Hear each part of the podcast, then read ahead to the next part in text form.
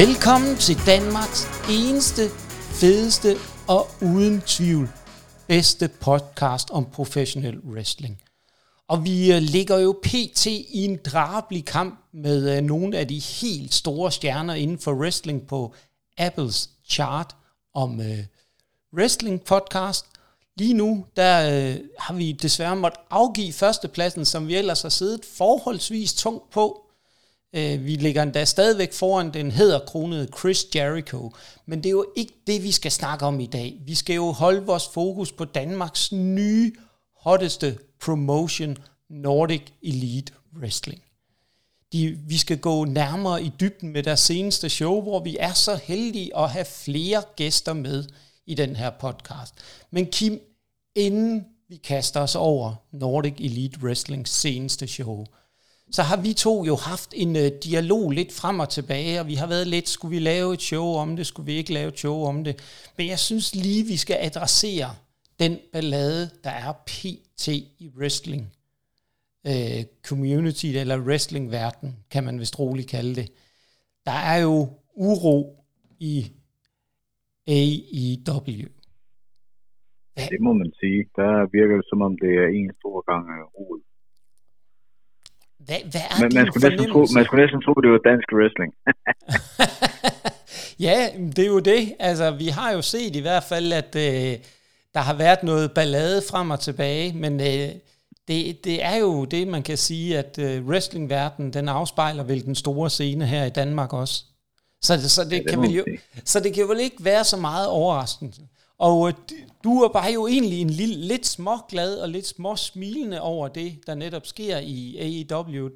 Det vil i hvert fald ikke være forkert at sige andet, Kim, uden at jeg... Nej, altså jeg ved ikke, altså det morer mig lidt, men altså det er jo ikke sådan, at jeg sidder og håber, at AEW ligefrem går ned og hjem, fordi altså jeg synes selvfølgelig altid, det er fedt, der er nogle... Altså der skal jo være arbejde nok, for jeg lige ved at sige, ikke? Men det skal jo ikke være sådan, alle bare kan få arbejde. Altså, sådan er det jo et lidt problem i Danmark, ikke? Altså, er du wrestler, så er du næsten sikker på at få wrestlingkampe. Man bliver ikke rigtig tvunget til at gøre sig dygtigere næsten, vel? Og det er jo sådan, jeg nogle gange synes, det er i USA. Altså, der var jo på et tidspunkt, da der både var WCW, WWE, ECW og... Jamen altså, Smoky Mountain Wrestling, altså næsten alle kunne jo fandme få arbejde, føler jeg. Altså, så det er heller ikke, fordi jeg bare synes, at der skal være promotions nok, så alle kan få arbejde. Så noget, man skal være dygtig nok for at komme på. Nej, det er jo rigtigt nok. Det er jo helt sikkert måske også det, der også er lige nu, fordi i den grad er der jo et hav af promotions. Der er jo altid arbejde, uanset hvor wrestlerne går hen, og hvis de ryger uden for... maskineriet i AEW eller WWE, så er der jo en underskov af promotion stadigvæk, som ligger i laget under det. Så der vil altid være noget at lave. Ja, helt sikkert. Men en af de spændende ting, der er jo også er sket, Kim, det, du ved jo, jeg udover The Young Bucks, så har jeg jo også et svagt lille hjerte for alle de gode heels. Og min favorit heel number one, MJF, han vendte jo tilbage. Ja, det var næsten der, balladen startede lidt, da han røg ud. Ikke? Der var jo allerede ballade, kan man sige. Jeg føler næsten, det har været nærmest siden dengang, der har der jo nærmest været den ene balladehistorie efter den anden, ikke? Jo, men det er rigtigt. Og spørgsmålet er, altså MJF, han cementerede i den grad sin status som, det kan godt være Jon Moxley, det kan godt være CM Punk, de kalder sig the best in the world, og Jon Moxley, han er... en bagedags ud over alle, men når man ligefrem bliver klappet ind på CM Punk's hjemmebane i Chicago, så kan man altså noget. Publikum, han har dem jo fuldstændig i sin hulehånd. Der er ingen tvivl om, han ved lige nok, hvordan han skal køre de der publikum rundt i nation. Og det er jo fantastisk at have sådan en wrestler. Jeg synes simpelthen, han er en fornøjelse at observere. Så uanset hvad man kan sige, den ballade fører med sig, der går jo ikke en dag, uden der er et såkaldt rygte om, at enten The Young Bucks, Kenny Omega, eller hvem det nu er har haft føler ude til WWE. Og der havde du jo en ret interessant tese, Kim, omkring hvorfor det er, at det kommer så meget ud i medierne omkring det her. Jamen, det er jo ikke noget nyt. Altså, det har jo altid været sådan, var det altså, i siden nærmest kontrakter blev til en ting. Altså, det er jo klart, når man er ved at skal ens kontrakt, eller man ikke er tilfreds, altså, så kontakter man jo konkurrenten, og så lader man jo ens arbejdsgiver vide igennem nogle andre hår. Han har...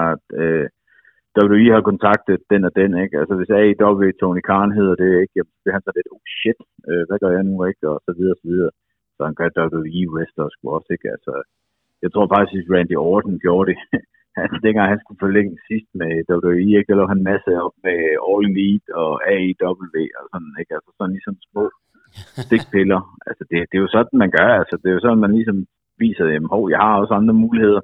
Måske til at lige, om man er lidt op for ligesom at give mig et godt tilbud. Ikke? Jo, altså, det gør man jo i fodbold, altså det gør man jo alle steder, altså så det er jo bare, altså det er jo klog forretning, kan man sige, et eller andet sted. Ja, det viser i hvert fald også, at alle wrestlerne pt. Er i faktisk en rigtig god forhandlingsposition, når det er deres kontrakter løber ud. Fordi der er rigtig mange... Ja, også igen, fordi... Ja, men også fordi, at nu tror mange af de her AEW-wrestler jo, at WWE også, at det er en mulighed, ikke? Fordi at det er Triple H, der står for det, ikke? Jo, præcis. De føler sig lidt mere sådan der om, det kan godt være, at vi kan komme derover så, og gøre noget, ikke? Det var der, ja, var jeg lige vil sige, 80% af dem, der var i AEW, ville aldrig have en jordig chance, så længe det var Vince McMahon, der var der. Nej, på ingen måde, og det er jo det positive ved, at Triple H lige nu, er der, hvor at, man kan sige, at WWE er talk of the town, og den hotte promotion. Jamen, jeg ved ikke, om man kan sige, det er det positive. Altså, jeg har det også sådan, der var nok også 80% dem, der er i WWE, aldrig nogensinde har lyst til at se i WWE. Altså, jeg ved ikke helt, hvor positivt det er. Igen, så synes jeg ikke bare, man skal tage dem ind, fordi man kan. Man skal også kunne bruge dem ordentligt. Og det er jo det, man kan håbe på, at det bliver det, Kim. At det bliver en fornuftig, altså... Det giver i hvert fald også nogle øjenåbnere, at den måde, de kunne tage Cody Rhodes fra at være en, kan man sige, udtjent wrestler i AEW, eller sagt på en anden måde, de vidste faktisk ikke, hvordan de skulle bruge ham, til at gøre ham på i løbet af 0,5 til en megastar. Nej, og det var måske også der igen var der allerede problemer der, ikke, mellem Cody Rhodes og Young Bucks og Kenny Omega, ikke? Altså, de snakkede jo ikke sammen til sidst. Ja, det gjorde det i hvert fald ikke. Nej, så det er allerede et dårligt tegn der, ikke? Så man siger, når han sådan der, jo ved en af dem. Jo, men vel roligt kan sige, var en af opstarterne af All Elite Wrestling. Det er lidt helt godt et godt tegn for firmaet, men så kan man så sige, det burde jo så måske have givet dem en eller anden, om nu starter vi, ikke? Altså, fordi nu er vi ligesom, nu er dem tilbage, der kan enes, eller hvad skal man sige, ikke? Jo, og det... Men igen, jeg har jo ladt mig fortælle, at selv Kenny Omega og Young Bucks kan ikke engang blive enige efterhånden. Altså, de er heller ikke 100% enige om, hvordan det kan køre. Nej. Altså, jeg tror, det er en stor gang rodet, det må jeg indrømme. Jamen, det er jo også det, jeg kan frygte, og det er jo det, at det viser sig. Undskyld, jeg er lidt hård, men det viser altså, hvor dårlig en leder Tony Khan er. For at sige det lige. Jeg tror ikke, han er en dårlig leder. Jeg tror bare ikke, han er vant til at lede et wrestling-firma. Der er altså stor forskel på og skal holde styr på wrestlere end et kontorpersonale. Jamen, wrestler, de har kun respekt for en eller anden, de wrestler tidligere har set noget stort i, eller har gjort noget stort, som virkelig kan sætte sig igennem. Altså, hvis du ser igennem tiden, så har alle wrestling promotions, jamen, de har haft sådan en eller anden, ham de kalder bookeren, ikke? Altså, ham der ligesom sidder og siger til alle wrestlerne, det er sådan og sådan, jeg gør, og hvis I ikke gør det, jamen, den får hende røvfuld af mig, eller også bliver fyret. Det gør Tony Khan ikke, fordi han er, altså, det er jo slet ikke hans... Jamen, det er jo slet ikke sådan, han er. Nej, på fornemmelsen, altså, du kender jeg ham jo ikke, men altså... Nej. Sådan lige, hvad jeg har hørt til ham, altså, så tror jeg egentlig, han er en hyper lille Duracell-kanin, som egentlig bare tror, det hele kan gå godt, hvis man er sød og flink. Ja, og det går bare ikke i wrestling, og det er der, jeg mener, at han så ikke er en god leder inden for wrestlingverdenen, for han ved ikke, hvad der skal til. Han har ikke erfaring nok, simpelthen. Nej. Han ved ikke, hvad han skal gøre, tror jeg. Han har ikke gennemslagskraft, ganske enkelt. Nej, lige præcis. Men Kim, vi må hellere komme tilbage på sporet, fordi vi har jo den første gæst, vi skal have med i dag. Det er en af... stifterne af Nordic Elite Wrestling, som jeg vil prøve at ringe op nu. Og så skal vi se, om vi kan fange ham. Om vi er heldige, og at han har tid til at snakke med os. Velkommen til, Martin. God aften. Du er jo en af stifterne af Nordic Elite Wrestling, og vi er jo Danmarks helt klart bedste podcast om professionel wrestling, så det er jo helt logisk for os at have en af stifterne med. Kan du ikke prøve at tage os tilbage til historien, hvordan ideen til Nordic Elite Wrestling startede? Jo, men altså vi kan jo bryste os af at være hvordan kan man sige, den yngste promotion i Danmark, vel, hvad angår sådan pro wrestling. Og det startede egentlig med, at vi følte, at der ligesom var et hul i København, og hvad angik wrestling,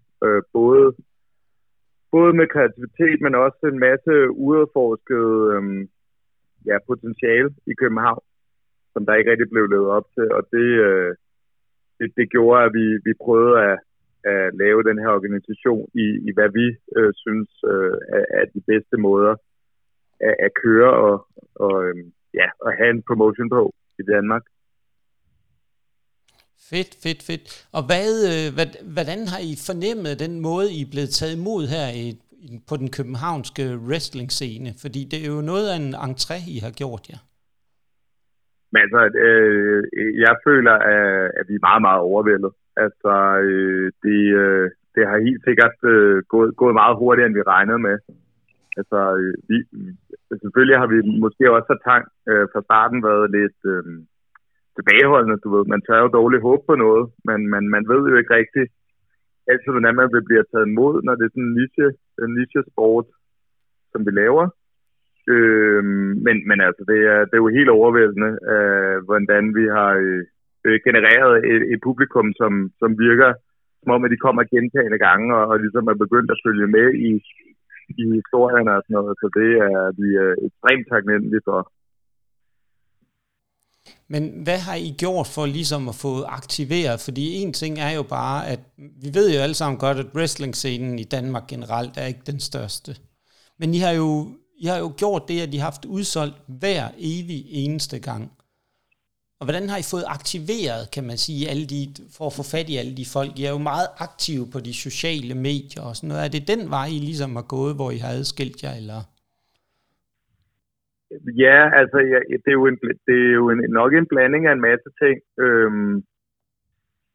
Dels har promotion været aktiv på sociale medier, men vi har også formået ligesom at tage vores performer og få dem til aktivt også at komme noget materiale.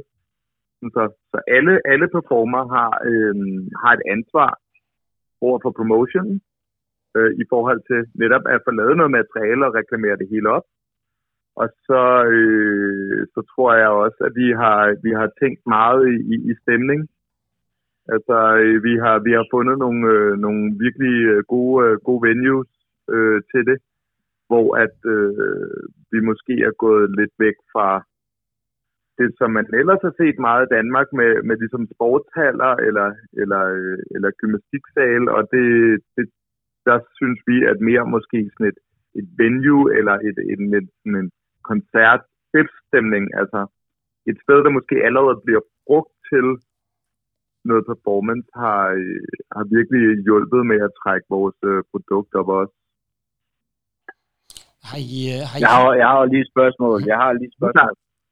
Nu siger Martin jo her, at de laver det lidt anderledes på deres egen måde. Hvad er det, han mener, de gør anderledes end de andre? Er det de fundet en halv, eller hvad er det? Nå, hvad er det, han føler? Nej, jeg tænker egentlig ikke så meget i de fysiske rammer. Altså, men en af de ting, som vi gerne vil gøre fra start, det var, at vi ville have en lidt mere kollektiv tankegang til tingene. Så vi er i princippet 8 folk, der har startet det hele, og vi har alle sammen lige meget at sige. Så vi prøver at starte noget med lidt mere demokratisk tilgang til det, og det ved du godt selv, Kim, at mange af de her ting herhjemme kan jo godt være lidt topstyret, eller der er nogen, der ligesom ejer promotionen, ikke? I Danmark. Og det tror jeg gerne, vi vil lidt væk fra, sådan, så Så man kan sige, at det ville være bedre at holde det live, hvis alle folk gjorde det kollektivt, og ligesom havde et ansvar over for hinanden. Så det er en ting. Det giver jeg da fuldstændig ret i. Der har vi jo bare det problem i Jylland, der er ikke nogen, der gider at tage ansvar eller være med i det. Altså, det er klart. Der var ingen tvivl om, at jeg gad ikke at stå i spidsen på Dansk Pro Wrestling i starten. Det var så aldrig været mine ambitioner at gøre det overhovedet. Jeg endte bare sådan, fordi jeg var den eneste, der efterhånden gad at gøre noget. Det kan man se på jeres, både på blodsød og springskaller også jo. Og, men altså, og jeg forstår også, I er jo også et par folk i DPW, ikke? Der ligesom står for det, eller er det mest dig, der ender med hovedopgaverne? Altså, det ved jeg ikke. Det kommer an på, hvad du kalder hovedopgaver. Du kan prøve med hovedopgaver, så skal jeg sige det, hvem det er. Nå, men nu tænker jeg bare generelt med at sætte show op, bare fordi, ja, jeg ved jo, at I er et par folk, der sådan også ligesom har nogle af beslutningerne, så vidt jeg har forstået, hvor at netop mange af de andre promotions, de ejes af en eller to personer, så skulle I vist være lidt flere også. Men det kan godt være, at jeg så fejler det. Altså, der er jo flere, der har spyttet penge i DBW, men det er ligesom, når de så finder ud af, at der skal arbejde, så ser jeg dem ikke helt så meget længere. Okay. Jeg siger tak for pengene, men det var jo ikke ligesom det, der var meningen. Det var jo også meningen, at jeg gerne vil have noget hjælp til at ligesom, ja, eventuelt også til at køre Dansk Pro Wrestling, for eksempel, hvis jeg ikke er der længere. Men det er der ikke nogen, der har meldt sig til endnu, synes jeg. Nej. Altså, jeg er imponeret over, hvis I ikke kan finde 8, der gider, det er sygt mere, end jeg kan. Jamen, det er også, vi føler også, at vi har et virkelig, virkelig stærkt sammenhold med de 8 mennesker, vi har samlet. Så, tror du så, I kan blive enige om det, når I nu skal til, og nu ved jeg godt, nu er alt jo fantastisk her i starten, sådan er det jo tit. Men når I så lige pludselig skal til at finde ud af, hvem der skal vinde over hinanden og kampene, fordi lige nu, der kan jo, altså efter hvad jeg kan se, så er det jo lidt de samme wrestler, I har brugt sådan hele tiden. Og man kan jo godt se, hvem I sådan ligesom gerne vil køre noget videre med, men når de så lige pludselig alle sammen vil til at være, nu er jeg lige ved at sige AEW, næster, kan I så stadigvæk blive med ens om det, fordi det er jo ligesom der, det er gået galt altid i de andre eller det er alle de andre forbund. Helt klart, og der er ingen tvivl om, at der vil komme nogle udfordringer på et tidspunkt, hvor folk vil i nogle forskellige retninger. Men det må man jo løse, altså, ellers så... jeg fik jo at vide, jeg har fået at vide allerede op til, altså, selvom der skulle være den første champ, der var der allerede ballade ved jer. Altså, nu ved jeg det igen, bare hvad jeg hører, jeg ved ikke, om det er rigtigt, men altså, det var allerede der, jeg fik at vide, men der var allerede diskussioner om, hvem der skulle være det. Ja, altså, ja, selvfølgelig havde vi nogle diskussioner, for vi skulle finde ud af, hvem der var det, men jeg føler ikke rigtigt, at der var ikke noget heated debat på... Ah, okay. I den sæson, men vi må jo tage man må jo tage konflikterne efter som de kommer, og vi har alle sammen fælles respekt for hinanden, så jeg er sikker på, at vi ofte finder den bedste løsning. Men det er selvfølgelig alt for naivt at tro, at man ikke vil komme i konflikter, fordi ellers så kunne man jo lige så godt bare være en kujon og bare lade være med at lave noget overhovedet, tænker jeg. Det må man ikke tage med at oprejse panden. Det lyder meget positivt, ja. Det lyder jo som super, super sund tilgang til det, Martin. Men nu var Kim jo også lidt inde på nogle af de udfordringer, der har været. Hvad har været jeres største udfordring indtil nu?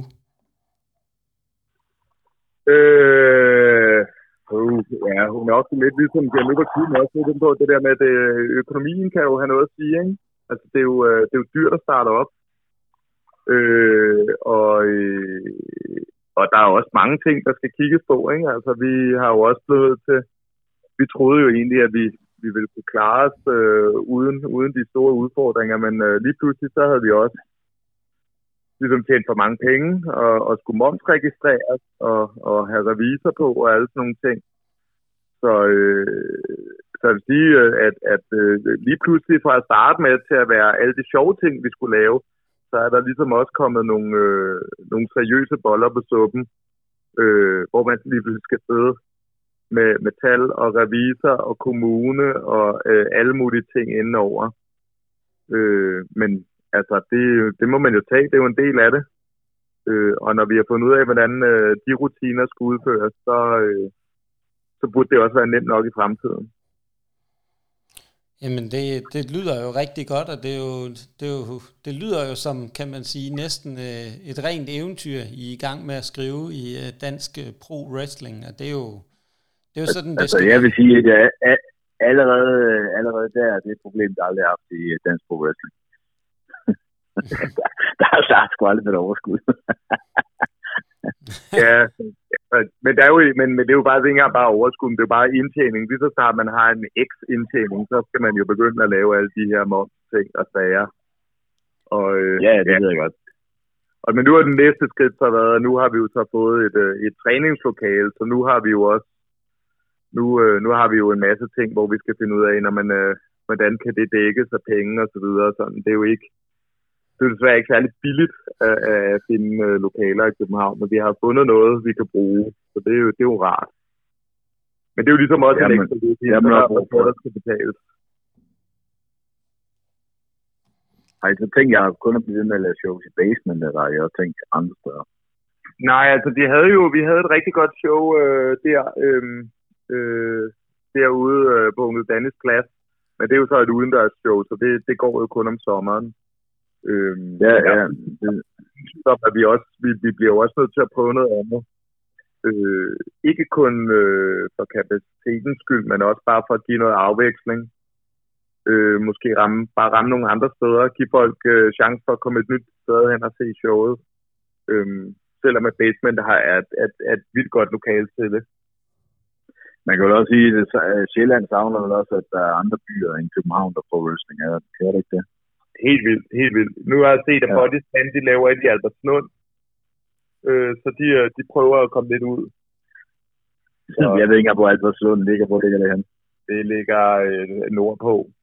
Nej, vent. Okay. Ej, det ligger sådan nedad imod mig. Imod Greve, den vej nedad. Så det ligger du har ret. Det er mere i Vestegn, ikke? Jo, det er Vestegn. Det er hårde kvarterer. Ja, så der er du alligevel lige i hvert fald en halv time væk med tog fra København eller sådan noget. Så ja, altså så der er nogen, der prøver. Men hvor man ellers skulle gøre det på Sjælland, det er selvfølgelig svært at sige.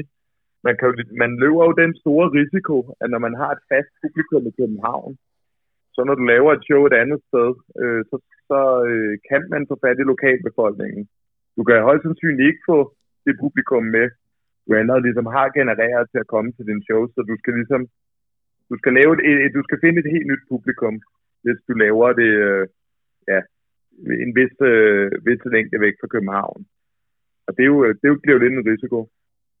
Men jeg er ikke også bange for, at hvis I nu, der kan jeg, er det 150 mennesker i basement eller sådan noget, er I ikke bange for, hvis det, lad os nu sige, at du siger, at eller det er det jo højst sandsynligt, mange af de vender tilbage, vi skal jo have nogle nye, altså det nytter ikke kun, I har de der, lad os sige, 100 faste tilskuere, fordi vi kan nok godt blive enige om, at der er ikke nogen, tror jeg i hvert fald, fans, der bliver ved med at komme fast. Hvad kører I hver anden måned, tror jeg ikke. Altså der er man jo nødt til at have en beskidning på et eller andet tidspunkt. Jeg kender i hvert fald ikke nogen wrestlingforbund, der har de samme tilskuere igennem, hvad skal man sige, årvis. Der vil nok være nogen, der nok selvfølgelig kommer igen, ikke, men de kan ikke komme hver gang, det er alle sammen. Så I skal jo ligesom ud og skaffe noget nyt publikum på et eller andet tidspunkt. Altså, da vi startede Dansk Pro Wrestling, der kørte vi jo kun i Langeå, hovedsageligt, ikke? Altså, så tænkte vi også bare, om det kan vi opleve, men altså, det kunne vi jo godt se, det kunne man jo ikke. Altså. Mm. Man skal jo ligesom ud og skaffe noget nyt. Altså, der kan man sige, der er fordelen med indtil videre for os, der har været, at det ligger centralt, og så ligger det utroligt tæt på en metro. Så det vil sige, at vi har mulighed for at trække for stort set hele København, så længe de bare er i metronetværket, så er de jo relativt tæt på. Så vi har i hvert fald en stor mængde mennesker at trække af, når der skal laves en udskiftning, ikke? Fordi selvfølgelig... Jo, man kan sige, at der er heldigvis mennesker nok i København. Der er vi jo, kan man sige, bedre stillet. Til gengæld så sker der også for mange ting i København, så det er rigtigt, kan det godt være lige pludselig, at vi laver et eller andet show, og så sker der noget den samme dag, som bare trækker alle folk væk. Det uheld kan man jo være ude for.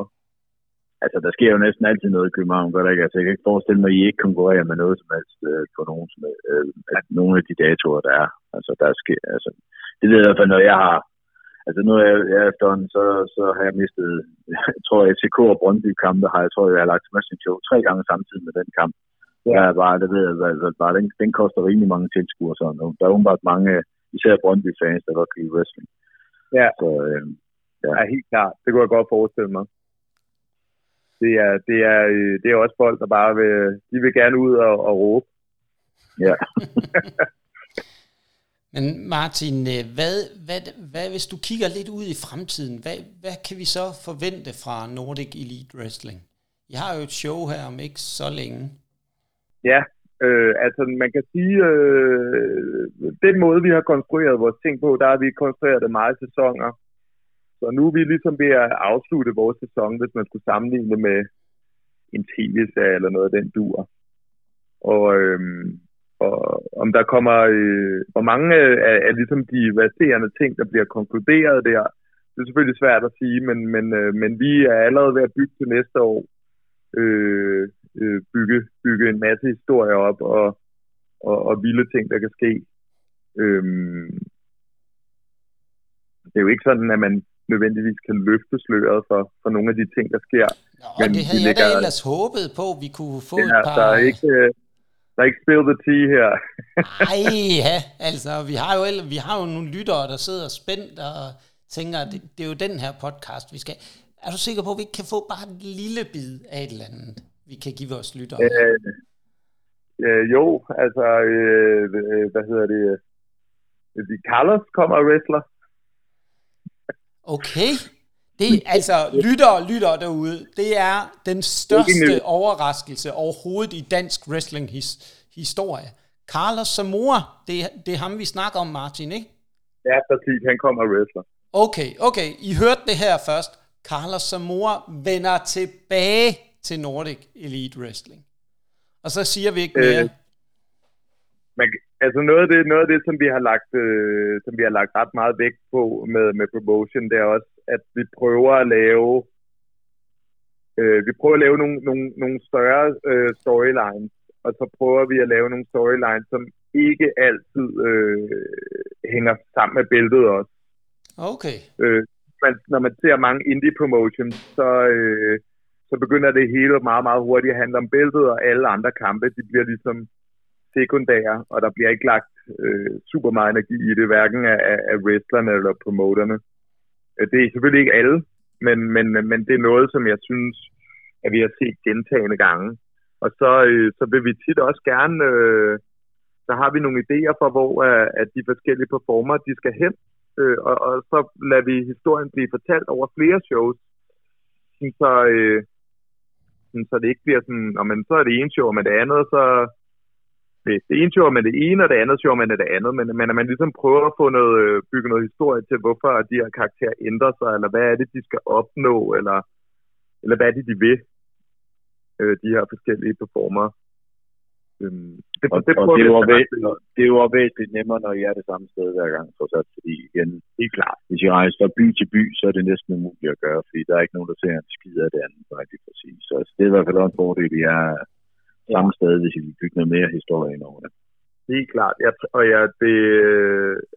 På en eller anden måde er jeg jo også lidt taknemmelig over for det, at vi ikke er tvunget til at finde et nyt sted hver gang. Fordi netop, så bliver det sådan, så bliver det sgu lidt sværere, og man vil også være tvunget til at finde en masse energi og finde et nyt sted hver gang. Nu virker det også som om, at I med DBW i det mindste har fundet nogle steder, I kan blive ved med at komme og have shows. Nu I for eksempel havde nummer 2-show der i Aarhus, så tænker jeg, det må også være rart for jer, at I har nogle sådan gentagende samarbejdspartnere.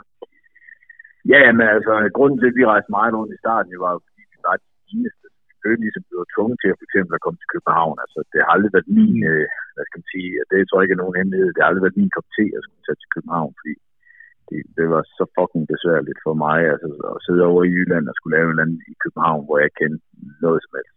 Ja. Så altså, der er nogle af de byer, hvor blandt andet Bodyslam har taget ligesom gået ind, altså, hvor jeg bare tænkte, jamen altså, fint med mig, jeg vil. Jeg er kun glad for at komme af med dem, bare lige ved at sige. Så altså, så igen, København, det er en af de byer, hvor jeg tænker, jamen, der vil jeg egentlig gerne til, fordi altså, det var ikke min altså, det var ikke min ekspertise at komme derover og lave shows, fordi jeg havde faktisk ikke rigtig nogen. Altså, det hele var bare så fucking dyrt, synes jeg, i forhold til som yde i hvert fald. Og ja. Igen, jeg kendte intet i København. Jeg anede jo ikke, altså... nu havde vi Amager Biotik, ikke? Altså, jeg anede ikke engang, hvor... Altså, da jeg bookede, jeg anede ikke engang, hvor det lå, eller... Altså, jeg tænkte bare, jeg skal bare have et eller andet sted, ikke? Altså. Ja. Det er der en god point i. Altså, det er jo... det er bedre at lave shows, hvor man kender sit marked. Det er det bare. Altså, uden tvivl. Ja. Ja. Jamen, Martin... tak for din tid, og tak fordi at sætte os en lille smule ind i, hvad det er, vi har i vente i den kommende tid fra Nordic Elite Wrestling. Man må jo sige, at I holder kortene meget, meget tæt ind til kroppen. Og vi skal jo ikke... Jamen. Ja. Ellers så kan man se, ellers så må man jo følge med, enten på Facebook eller på Instagram, så begynder det hele at lyse langsomt op. Vi prøver at fortælle historierne så godt som muligt.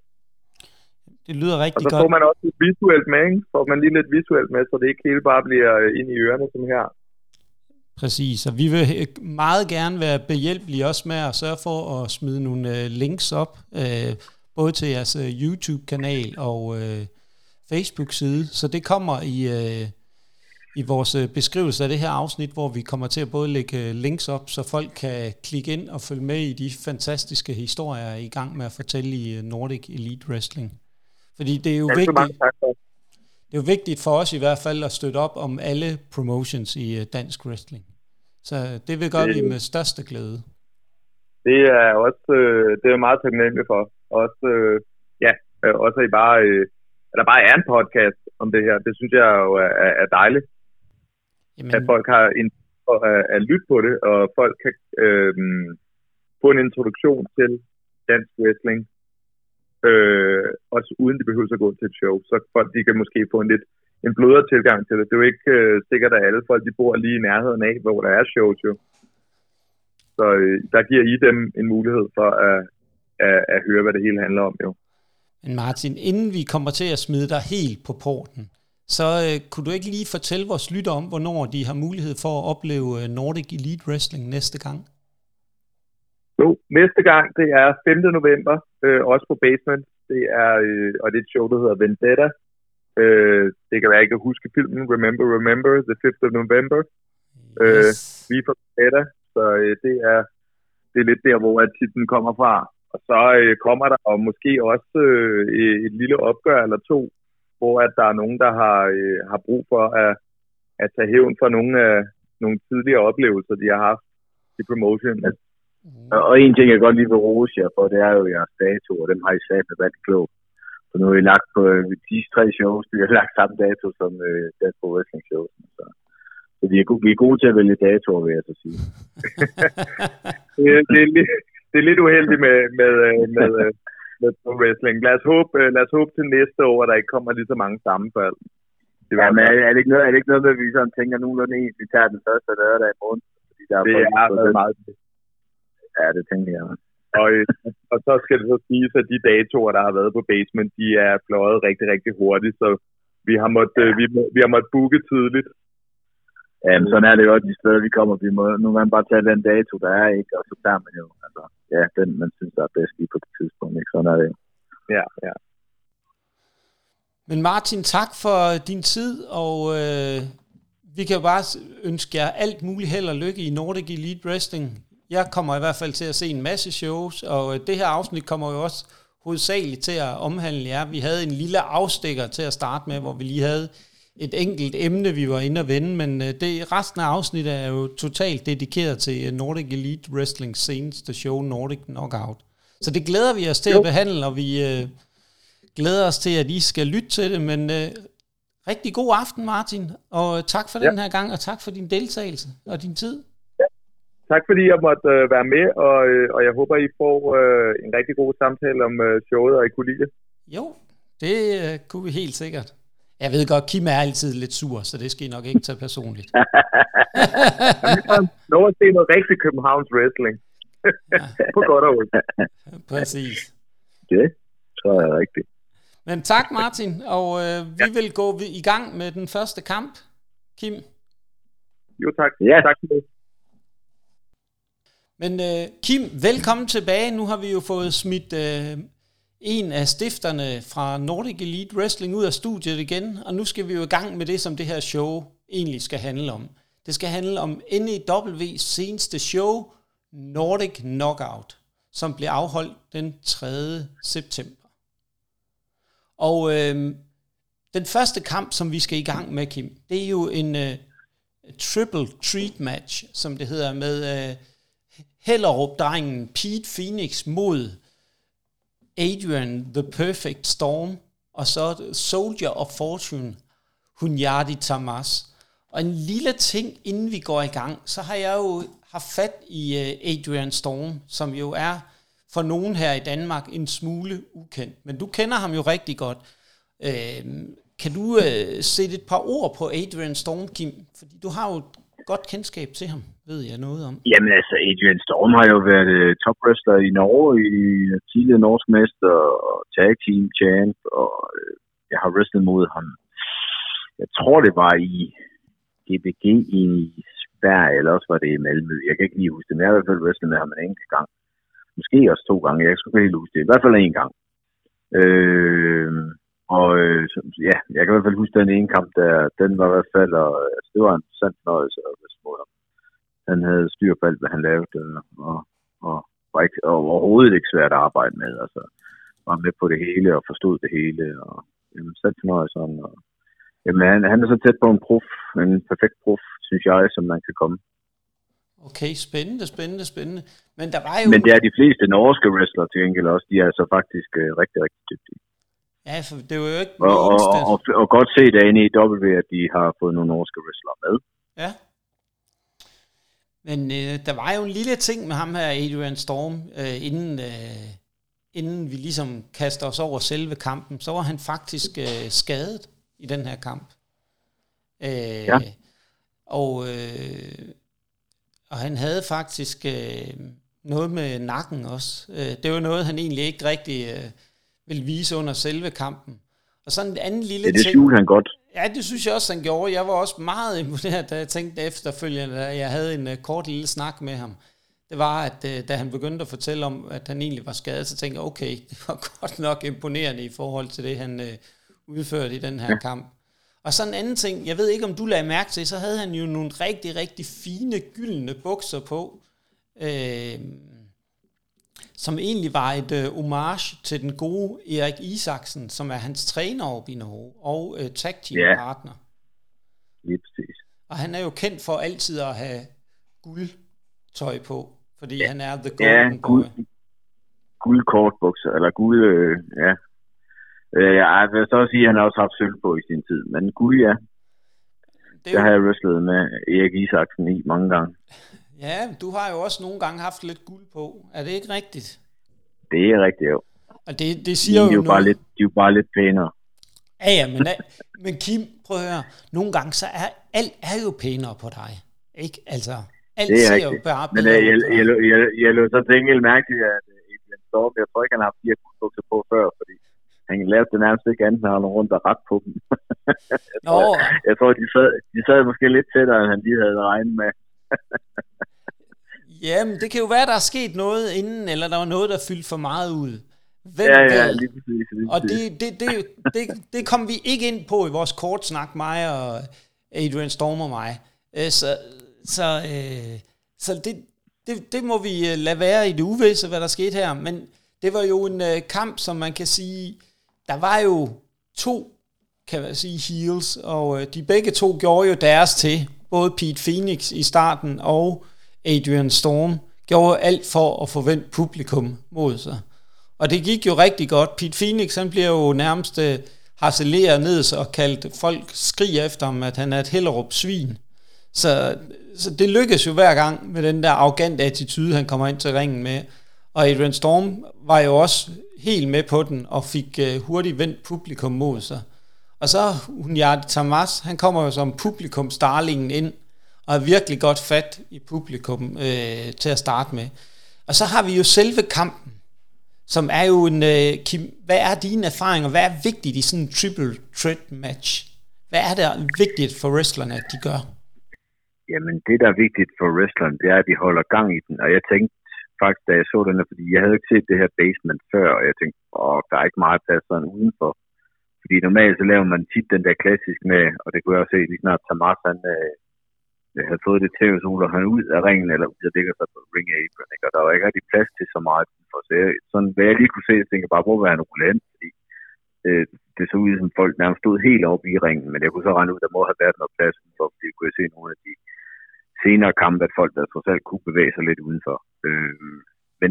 Men det vigtigste i en freeway-kamp, det er sådan set bare, at du holder gang i den hele tiden. Der må ikke være pauser. Nej. Så skal det være, der må måske være en pause, hvis du har lavet et eller andet, hvor alle tre laver noget på samme tid, og så ryger ned. Så kan man godt lave en triple down, eller hvad skal man sige. Okay. Men de bedste freeway-matches, jeg har været med i, det er, hvor du kan holde gang i den. Det bedste, jeg nogensinde har lavet, det var faktisk oppe i Malmø, med en, der hedder Conny Meisel, og så en af tvillingerne, de har sådan havde to tvillinger i Malmø på det tidspunkt. Ja. Og vi aftalte absolut ingenting. Vi sagde bare, nu går vi bare ind og wrestler. Okay, og den var rigtig, rigtig fed. Og der holdt vi os faktisk inde i ringen alle tre under hele kampen. Det er den eneste gang, det nogensinde har lykkes mig at gøre det i en three-way-match. Hold da op. Det kræver og så er det med to, som ikke... Ja, for det var to, ja. Altså, Conny Meisler havde wrestlet dem begge to, men du ved, det var ikke lige sådan, det var ikke lige de to, jeg havde tænkt mig, at det var dem, jeg ville have lavet den, hvad skal man sige, følte jeg lidt en super god freeway match med. Men det skal så sige, at jeg synes, at den her kamp var rigtig god, altså, fordi igen, det er den første kamp, jeg sidder og ser på kartet. Ja. Igen, Pete Phoenix, som jeg altid synes, han har altid været meget, meget, hvad skal man sige... uden at lave noget super flashy, så det han laver han rigtig, rigtig godt. Ja. Og det samme med Adrian Storm, han var ligesom limen i kampen. Jeg synes, han fik det hele til at hænge lidt sammen. Og så lod de Tamás være, hvad skal man sige, babyfacen, der fik lov til at lave de lidt større moves, og fik lov til at få, hvad skal man sige, crowded til at holde med sig. Så jeg synes, de kørte kampen rigtig fint. Der var ikke noget, jeg sådan kunne sætte finger på, og jeg startede faktisk med at give det ved jeg ikke. Det snakker vi jo lidt om. Jeg begyndte at give kampene stjerner. Ja, det er jo præcis. Grund. Det plejer jeg normalt ikke at gøre, men det startede med at skrive 3 stjerner. Ja. Så jeg tænkte, det her, det var sådan, du ved, en kamp, jeg vil sige, jamen altså, lige lidt over gennemsnit, ikke? Men en rigtig, rigtig fin åbningskamp, synes jeg. Pete Phoenix skulle ikke gøre noget som helst. Han skulle bare vise sig, og med et samspil, han skulle sige kunne man se, det var egentlig publikum kendt, og han var healen i den kamp, ikke? Og Adrian Storm, synes jeg, gjorde det perfekt som den her. Stadigvæk lidt heal, men stadigvæk også sådan lidt, ikke helt op på Pete Phoenix niveau i at være upopulær. Så den perfekt blanding også af wrestlere, jeg synes også, den har rigtig, rigtig godt sammen, den her kamp. Jamen, jeg synes også, at kampen var rigtig godt sammensat. Du så et godt samspil mellem dem. De fandt tempoet, både fik skruet op og ned for tempoet, men der var ikke nogen stille øjeblikke, de havde god interaktion, vi så nogle rigtig gode power moves fra Tamás, ja. Det synes jeg var fedt, vi så et rigtig veludført spear, det mindede meget om, det lå sådan, det lignede ikke helt edges på den måde, det var mere et Roman Reigns jeg vil kalde det her, det er et wrestling spear, det har ikke noget med et rigtigt at gøre, men ja, det er den, hvor du sådan selv ruller lidt over. Jeg kan jo bedre lide Goldberg spear, hvor du Goldberg, ja. Spear folk. Ja, ja. Altså, det må jeg indrømme, det synes jeg klart er det bedste spear, der findes. Men ja, det er fint. Det var fint. Der var ikke noget at sætte finger på. Så jeg også, så jeg faktisk skrevet her om kampen, den var kort, ja. Og det er ment positivt, at den passede perfekt med længden af, hvad en kamp skulle være, synes jeg. Det er en åbningskamp. Så. Og de fik publikum... De fik publikum godt fyret op, altså der kom gang i publikum, de fik... Ja, men det, altså, jeg synes jo igen, sådan København og publikum, det må man jo give dem, altså det er jo noget, der de er altså noget bedre end Jylland publikum. Ja. Man skal ikke gøre meget ved København og publikum, de er der altså fra start af. Det er forstår, hvordan man giver dem gas. Ja, det er de fandme gode til. Og det er jo også... Jeg tror det bliver nok også det eneste positive, jeg siger om københavner. Jamen, det ved jeg godt. Men jeg tror, en ting, vi glemmer lidt her, og hvorfor det er, stemningen er så høj fra starten af, der er jo en, som er nok en af de allervigtigste, som ikke er wrestler, faktisk. Det er Aaron, som er announceren. Han er jo eminent til at få publikum fyret op og få dem i gang, inden selve showet går i gang. Så ham synes jeg også lige, det er vigtigt, vi nævner, inden vi går i. Mm. Skal jeg sige, hvad jeg har skrevet om ham? Ja, lad mig høre. Alt for lang tid, hvor man får gang i showet. Ja, jamen det ved jeg godt. Hvad skriver han? Aaron Hathaway gør det godt, skriver jeg. Men kom nu for fuck's sake i gang. Men Kim, det er jo også, du er jo ikke den mest tålmodige mand. Vi kan jo godt... Ja, det ved jeg godt. Der er han englænder eller en amerikaner, eller hvad fanden er han? Det ved jeg ikke. Nej, jeg er faktisk ikke. Jeg mener, han er dansk. Men han er... Er han dansk? Jeg har sgu aldrig hørt ham snakke dansk. Jo, det har jeg flere gange. Men nå, han har jo en fantastisk stemme. Men hvorfor siger vi så på, hvorfor gør han det så på engelsk? Det har jeg aldrig forstået. Fordi det bare lyder sejere, Kim. Ikke? Det lyder ikke ligesom... velkommen til wrestling-showet her. I Langeå-hallen. Det kan du godt høre, Kim. Det lyder altså bare lidt federe. Jeg bryder mig ikke om... Jamen, nu lyder du bare ligesom Daniel Grønå, det kan jeg jo ikke gøre med. Nej, det er rigtigt. Det er selvfølgelig det. Jeg er nok heller ikke den allerstørste karriere som ring-announcer, Kim. Det må vi jo sige. Nej, det bliver nok aldrig mit tjek. Jeg er svært ved at se, hvor du får nogle karriere, men ja, okay. Det er rigtigt, Kim. Det er også derfor, at det her kun er et hobbyprojekt, så jeg aldrig nogensinde slår mig op som en helt stor podcaster og... kreben af dansk podcast wrestlings flødestemme, eller hvad man kan kalde mig. Men jeg tror faktisk godt, Kim, altså jeg vil sige, jeg vil være en lille smule mere positiv, end du er på den her. Jeg vil godt give den 3,5 stjerne, fordi jeg synes, det var en god start, den var godt tempoet. Jamen, det er rart at høre, at vi kører med halvstjerner, for dem har jeg nogle stykker i løbet af showet. Ja, men det kan vi godt. På, det kan vi godt. Vi kan sagtens køre med halvstjerner. Vi kan ikke køre med 3/4, vi kører kun med halv eller hele. Men vi kan godt blive enige om, jeg synes, det var den rigtige vinder af kampen. Ja, det var lidt overraskende. Jeg havde bare stået Pete vand, men ja, det var overraskende, det var fint. Det er ud fra, at de nok vil bruge ham til noget mere, jo. Helt sikkert. Det bliver i hvert fald spændende, i hvad for en retning den her storyline med Adrian Storm kommer til at køre. Uden tvivl, fordi det... altså igen, sådan en som Adrian Storm, ham du kan smide ham ind med hvem som helst. Han væk. Jeg tror ikke, du kan lave en dårlig... Hvis du laver en dårlig kamp med Adrian Storm, ja. Det skal du til at overveje din wrestlingkarriere, det vil jeg sige. Han fik dem til at se gode ud, må man bare og sige. Han kan 10 gange så meget, som han viste den her kamp. Så ja. Det er bare lige at bevæge sig lidt. Altså, det er ingen problem for ham. Altså, han har flere gear, 10 gear oven i det her.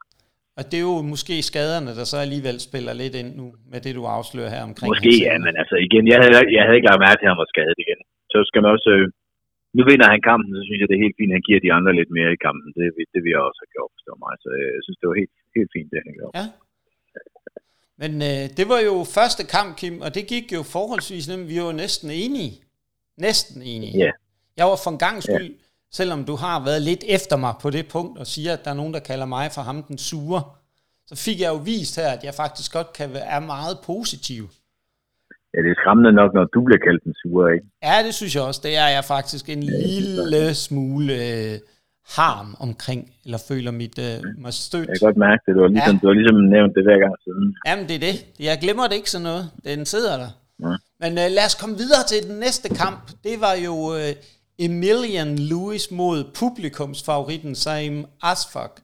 Og der var jo den her lille krølle på halen, fordi sidst vi så Emilian Lewis... Der havde han jo en manager i formen af Preben P. Plovmand. Der var bare det problem, at Preben han var et no-show den her gang. Men det var fordi, der var nogle forretninger, siger rygterne i hvert fald, der var gået galt ude på øen. Så han var et andet sted, hvor han ikke rigtig havde mulighed for at dukke op, hvor han skulle. Så Emilian Lewis måtte... Stå på egne ben. Jeg havde skrevet mig til at se ham på Eben. Jeg kunne godt lide hans sprogord. Jamen, han er jo ægte københavner, Kim. Hvad? Men uden at jeg. Ja, men jeg kan godt høre, der er alligevel en lille tvetydighed ved dig. Men lad os komme tilbage til kampen. Det var jo en meget fysisk kamp, den her. Og man kan sige... Emilian Lewis... det tror jeg faktisk også... Nu siger du meget fysisk. Jeg tror, vi har hver vores mening om, hvad der er godt for det fysiske i den her kamp. Men kør på. Ja, men jeg synes jo, der var... man kan jo godt se, at tempoet var en anden i den her kamp. Og det er jo helt naturligt, når man med Saim, han er jo god, han er jo god på med at få sat det rigtige tempo i kampen. Og han er en rigtig god wrestler i den forstand med at få reaktioner fra publikum. Publikum var fuldstændig op at ringe, da han kom ind i kampen. Og har en fed intromusik. Men det må jeg også bare sige, det synes jeg altså også, Emilian Lewis har en mega god introsang.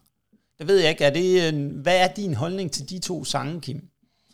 Fordi det var... Det er vi enige. Jeg har skrevet Stein super over som face. Ja. Og det har han også været de sidste par gange, jeg har set ham, så det er han rigtig, rigtig god til. Jeg synes, han for alvor har fundet sin rolle, og, altså som rigtig godt face. Altså fordi han har jo publikum fuldstændig i sin hånd. Det er jo lidt ligesom som den... som face har han, ja.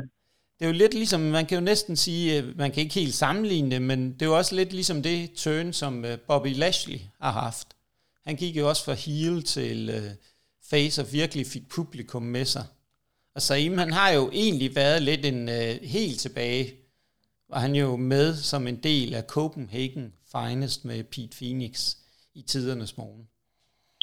Det vil være nogle år siden. Det vil være nogle år siden, men han har stille og roligt transformeret sig til en wrestler, der er fuldstændig over.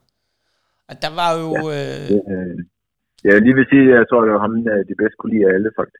Jamen, det er der ikke nogen tvivl om. Det var det. Han var rigtig, rigtig populær. Og det var... Man kan jo sige, det er jo, hvad er man til af wrestling her? For det var en lidt en anden type end den første kamp. Og der er ingen tvivl om, at Emilian Lewis, han får et push nu fra Nordic Elite Wrestling side. Det er i hvert fald en, de ser noget i gående fremadrettet. Ja, det var altså igen. Så var det i hvert fald ikke ham, jeg havde regnet, at det var den her kamp. Nej, men det er jo også meget godt ikke at spørge dig, når det kommer til at forudsige, hvad resultaterne bliver. Ja, jo, tydeligvis, så er det ikke lige, jeg er ikke lige inde i en varm stime af, hvem der vinder. For det var jeg faktisk bedre til, da jeg ikke følte ret meget med i det, efter jeg begyndte at følge lidt med nu her, fordi jeg laver vores podcast, så sokker jeg helt. Ja, så rammer du faktisk ved siden af. Ja. Det er jo lidt beskæmmende, men det er jo heller ikke det, Kim, der er din force, og ligesom har været dit, kan man sige, den her kamp. Fordi der er ingen tvivl om, at den her kamp, den var jo på mange måder, jeg synes, den var en god kamp, i hvert fald fra Emilian Lewis' side. Han fik gjort de ting, han skulle. Han fik bygget sin hele karakter op mere. Han siger ikke rigtig noget. Det er faktisk en fin gimmick. Hvad synes du om selve wrestlingen i den her kamp, Kim? Altså, nu er jeg først lige... Det første, jeg skriver om... Nu kan jeg bare skrive det i. Så skriver jeg, at han skal have noget gear, der passer til hans karakter. Ja. Det hjælper så ikke at komme ind i fucking Baywatch røde shorts og et par sorte støvler. Nej. Igen, hvis man vil have det her... gimmick karakterer, han kører til at investere for helvede lidt penge. Hvad vil du så, Kim? Hvad skal han så have på? Kom. Flash i lort, farver,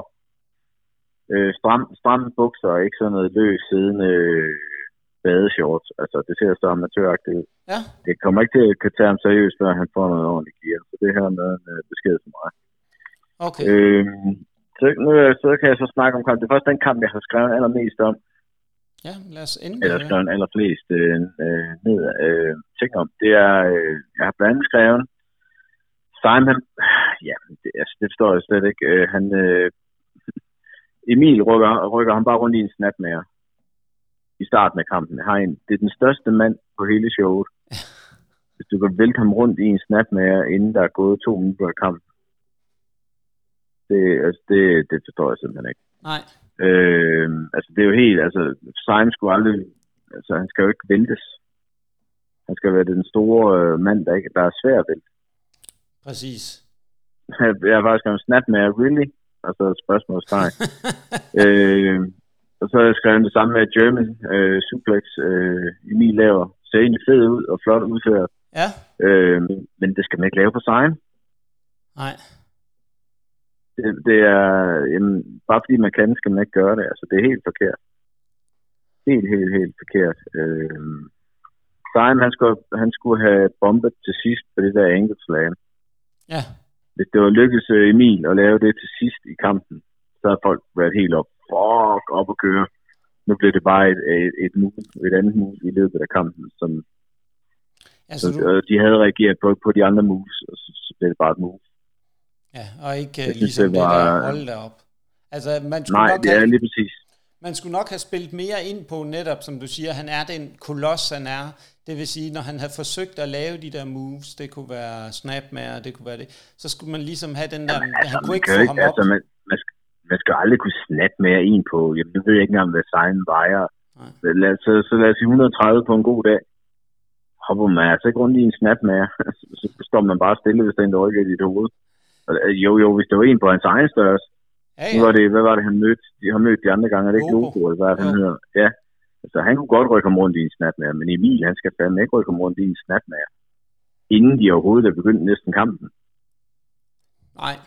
Nej. Det er helt åndssvagt. Fysikken får i hvert fald ikke den rolle, som den burde gøre i den kamp. Nej, lige præcis. Så Emils close lines, dem skal han lade være med at lave, hvis han laver sådan noget pissede lort, som han lavede her. Det ved jeg jo, Den bombede Saim så heldigvis heller ikke på, men der var heller ikke meget close line i det. Det var bare at løbe ind i ham med en strakt arm. Men ja, den skal han lige lære at lave, inden han begynder at lave min til et wrestling show. Så var der en ting, jeg heller ikke kunne forstå, det var, at Emil kiggede ud på hver gang dommeren havde talt til en. Ja. Og det var både efter et Samoan drop og efter et, hedder det Bodyslam slam. Jo. Sparker han ud efter en. Han var sådan, hvorfor sparker du ud efter en? Det får jeg bare Saim til endnu sværere. Jeg synes desværre, at den var ikke god altså, for Saim, den her kamp. Altså, den fik ham virkelig til at se svær ud i min optik. Men tror du, jeg tror, det handlede mere om at få Emil over, end det var, hvordan Saim så ud. Han skal aldrig begrave en anden for selv at komme over. Nej, men det er rigtigt. Nu er vi så bare heldige, at Saim er så meget over. Ja. Men det bliver han ikke ved med at være, hvis han tager sådan nogle kampe her, fordi han skal altså også lige tænke på, hvad vil han gøre, når han møder en stor wrestler, ikke? Altså. Ja, jamen, præcis. Fordi altså, det næste bliver vel jo, hvad hedder han, hvad hedder ham der, Elias hedder han rigtigt, hvad hedder Carson, ikke? Altså, at han begynder at kaste rundt med Saim også, altså. Ja, det kan han jo næsten lige så godt gøre, som Emil gør det, ikke? Altså, altså, de er nødt til lige at tænke på, hvad de har. Når man har en stor gut, så skal man behandle ham som en stor gut. Ja, præcis. Ligesom Mark Henry var i sin tid, ikke? Altså, folk der er med indover her, de er så nødt til lige at sætte sig igennem og så sige, jeg ved godt, de har ikke sindssygt mange på en EW med super meget erfaring som sådan, men altså, nogen er nødt til at sætte sig ned og sige sådan her, der booker man bare ikke en kamp. Nej. Den er simpelthen forkert booket, efter min mening. Okay, på den, det kan jeg sagtens følge dig i, at netop, at man ikke udnytter, at man har en big guy, og så ligesom får ham til at blive den her nærmest uovervindelige type. Jamen, ikke altså, men det er finere, altså, man skal også kunne besejre de store gutter, men altså, der er bare måder, man skal gøre det på, for at få ham til at se, altså, godt ud. Altså, jeg synes bare, alt det, der var i den her kamp, det kunne jeg forstå måske. Så lad os sige, hvis Emil skulle tabe, og han så stadigvæk ville se godt ud, så kunne han få lov til at måske lave noget af det her. Men når Saim også taber. Ja, så... Jeg synes, det var lidt hårdt ved Saims karakter, det her.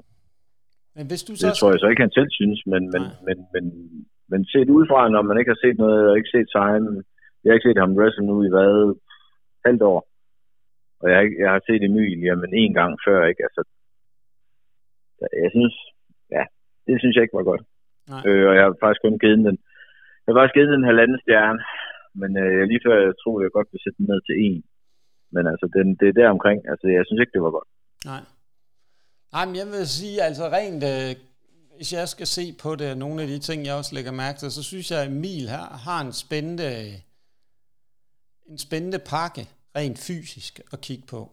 Han er jo rigtig fysisk godt scoret. Ingen tvivl. Altså, begge to kan bare gøre det bedre. Det er måske også derfor, jeg sætter den så lavt, fordi altså, jeg havde egentlig, altså, du havde større forventninger til en kamp. Ja, jeg har med, men altså, de har jo ikke wrestlet 1 million kampe, nogen af dem. Det er jeg godt klar over, men altså, derfor burde der også være nogen, der fortæller dem, hvordan de skal lave en kamp, så, eller i hvert fald nogle ting, de ikke skal gøre. Ja, ja. Så det er der tydeligvis ikke gør. Det håber jeg i hvert fald ikke, der er været, fordi igen, der er mange, altså, hvis du kommer ud i Europa, og hvis de laver den kamp, der er altså, der er så mange forbund, så de får at vide, ja, det er sgu ikke så godt, det der, vel, altså. Den går ikke. Men altså, ja. Nej, det gør den sgu ikke. Nej. Men jeg tror, jeg vil læne mig lidt igen ved ham den positive. Jeg vil give den 2. Og det vil jeg ud fra, at jeg synes... Det er nu bare, du har skrevet flere, før jeg sagde det her. Ah, ja, nej, det er svært. Jeg ved det godt. Men jeg tænker også, jeg kan godt følge dig noget af det. Jeg vil også give dig lidt ret i nogle af de ting. Jeg havde også forventet mig mere af den her kamp. Men det er også, fordi jeg har lidt et svagt punkt for Emil, fordi jeg synes, der er så meget potentiale i ham. Ja, men du havde jo også sagt, at jeg skulle holde øje med ham, og ja, det er også derfor, jeg tænkte, nu skal jeg ikke så meget ved den her kamp. Det må man også sige, du har gjort, og det er jo fantastisk, Kim, du lytter efter en gang imellem. Især efter, at jeg havde udsat dig for et AEW-show tidligere. Så jeg tænkte, at du måske nogle gange kunne have lidt svært ved at lytte til, når jeg udtalte mig om wrestling. Men det er super positivt, Kim, og vi kan godt blive enige om, der er noget på vej for Emilian Lewis i NEW. Det viser den her kamp ved tydelighed. Der er et eller andet, der er ved at blive bygget op til. Ja, det må man gå ud fra, ikke? Så skal vi videre til den næste kamp, og det er jo en wrestler, i hvert fald den ene af dem, at du har et meget indgående kendskab til. Det er The Polish Stallion Robert Star og så Eli Castle. Og der var jo den her lille sjove ting i den her kamp, at jeg ved ikke om Eli Castle var ude på, og han var misundelig på Robert Stars trunks, fordi at de blev altså revet i stykker på et tidspunkt, så der var ikke meget, der holdt dem sammen i den ene side. Nej, det så jeg ikke engang. Var det der lå rundt omkring i ringen, sådan noget dit noget? Nej, det var det ikke. Det var simpelthen gået op i syningen det ene sted, eller hvad det var. Jeg ved ikke, hvem det var, han havde haft til at sy den. Så man kunne godt se, han var lidt bekymret flere gange under kampen, Kim, for... Så måske, ja, okay. Nå, men jeg lå bare mærke til, at i starten af kampen, der lå sådan nogle hvide stykker inde i ringen, hvor jeg tænkte, hvad fanden er det? Ja. Jeg ved ikke, om du lå mærke til, men det... Ja. Det kunne godt være noget for hans bukser. Lige en ting her, den kære Eli, knockout artist blev han kaldt. Hvem fanden har han nogensinde slået ud? Ja, det ved jeg ikke. Det er nok det der med, at... Jeg har aldrig set ham slå nogen ud. Nu har jeg kendt ham, siden han var 12. Ja. Jamen, jeg ved heller ikke noget med navnene. Det er bare nemt. Vil det ikke være en god idé at have et navn, der måske passede til noget, man har gjort, eller et eller andet, tænker jeg bare. Man kan i hvert fald sige, at med den finisher, han har, så er det ikke helt et knockout i den forstand. Ja, så jeg vil ikke Robert ud. Nej, det kunne have været godt, at der har været en sammenhæng mellem de to ting. Ja, jeg tænker bare, det kunne være, at han har slået nogen ud på nogle af de andre shows, men... Jeg har ikke set ham slå nogen ud endnu. Nej, det har jeg heller aldrig. Så passer det da rigtig godt til ham. Ja, det er jo det. Men kampen, man kan Robert Star, han er jo han er jo også en af mine favoritter. Det er jo stadigvæk lidt ærgerlig over, at han ikke fik sat dig på plads i den der kamp ude i Tostrup. Det havde jo været ham vel ondt. Men, ja. Jeg kan godt fornemme, at... jeg har også et... jeg har faktisk... faktisk en lille sjov historie med de to her, faktisk. Ja. De wrestlede faktisk i Bodyslam en gang. Okay. Og hvor Elias så kom og sagde til mig, at han skulle jobbe ud til Robert. Jeg kendte ikke Robert Star på det her tidspunkt på et par minutter. Ja.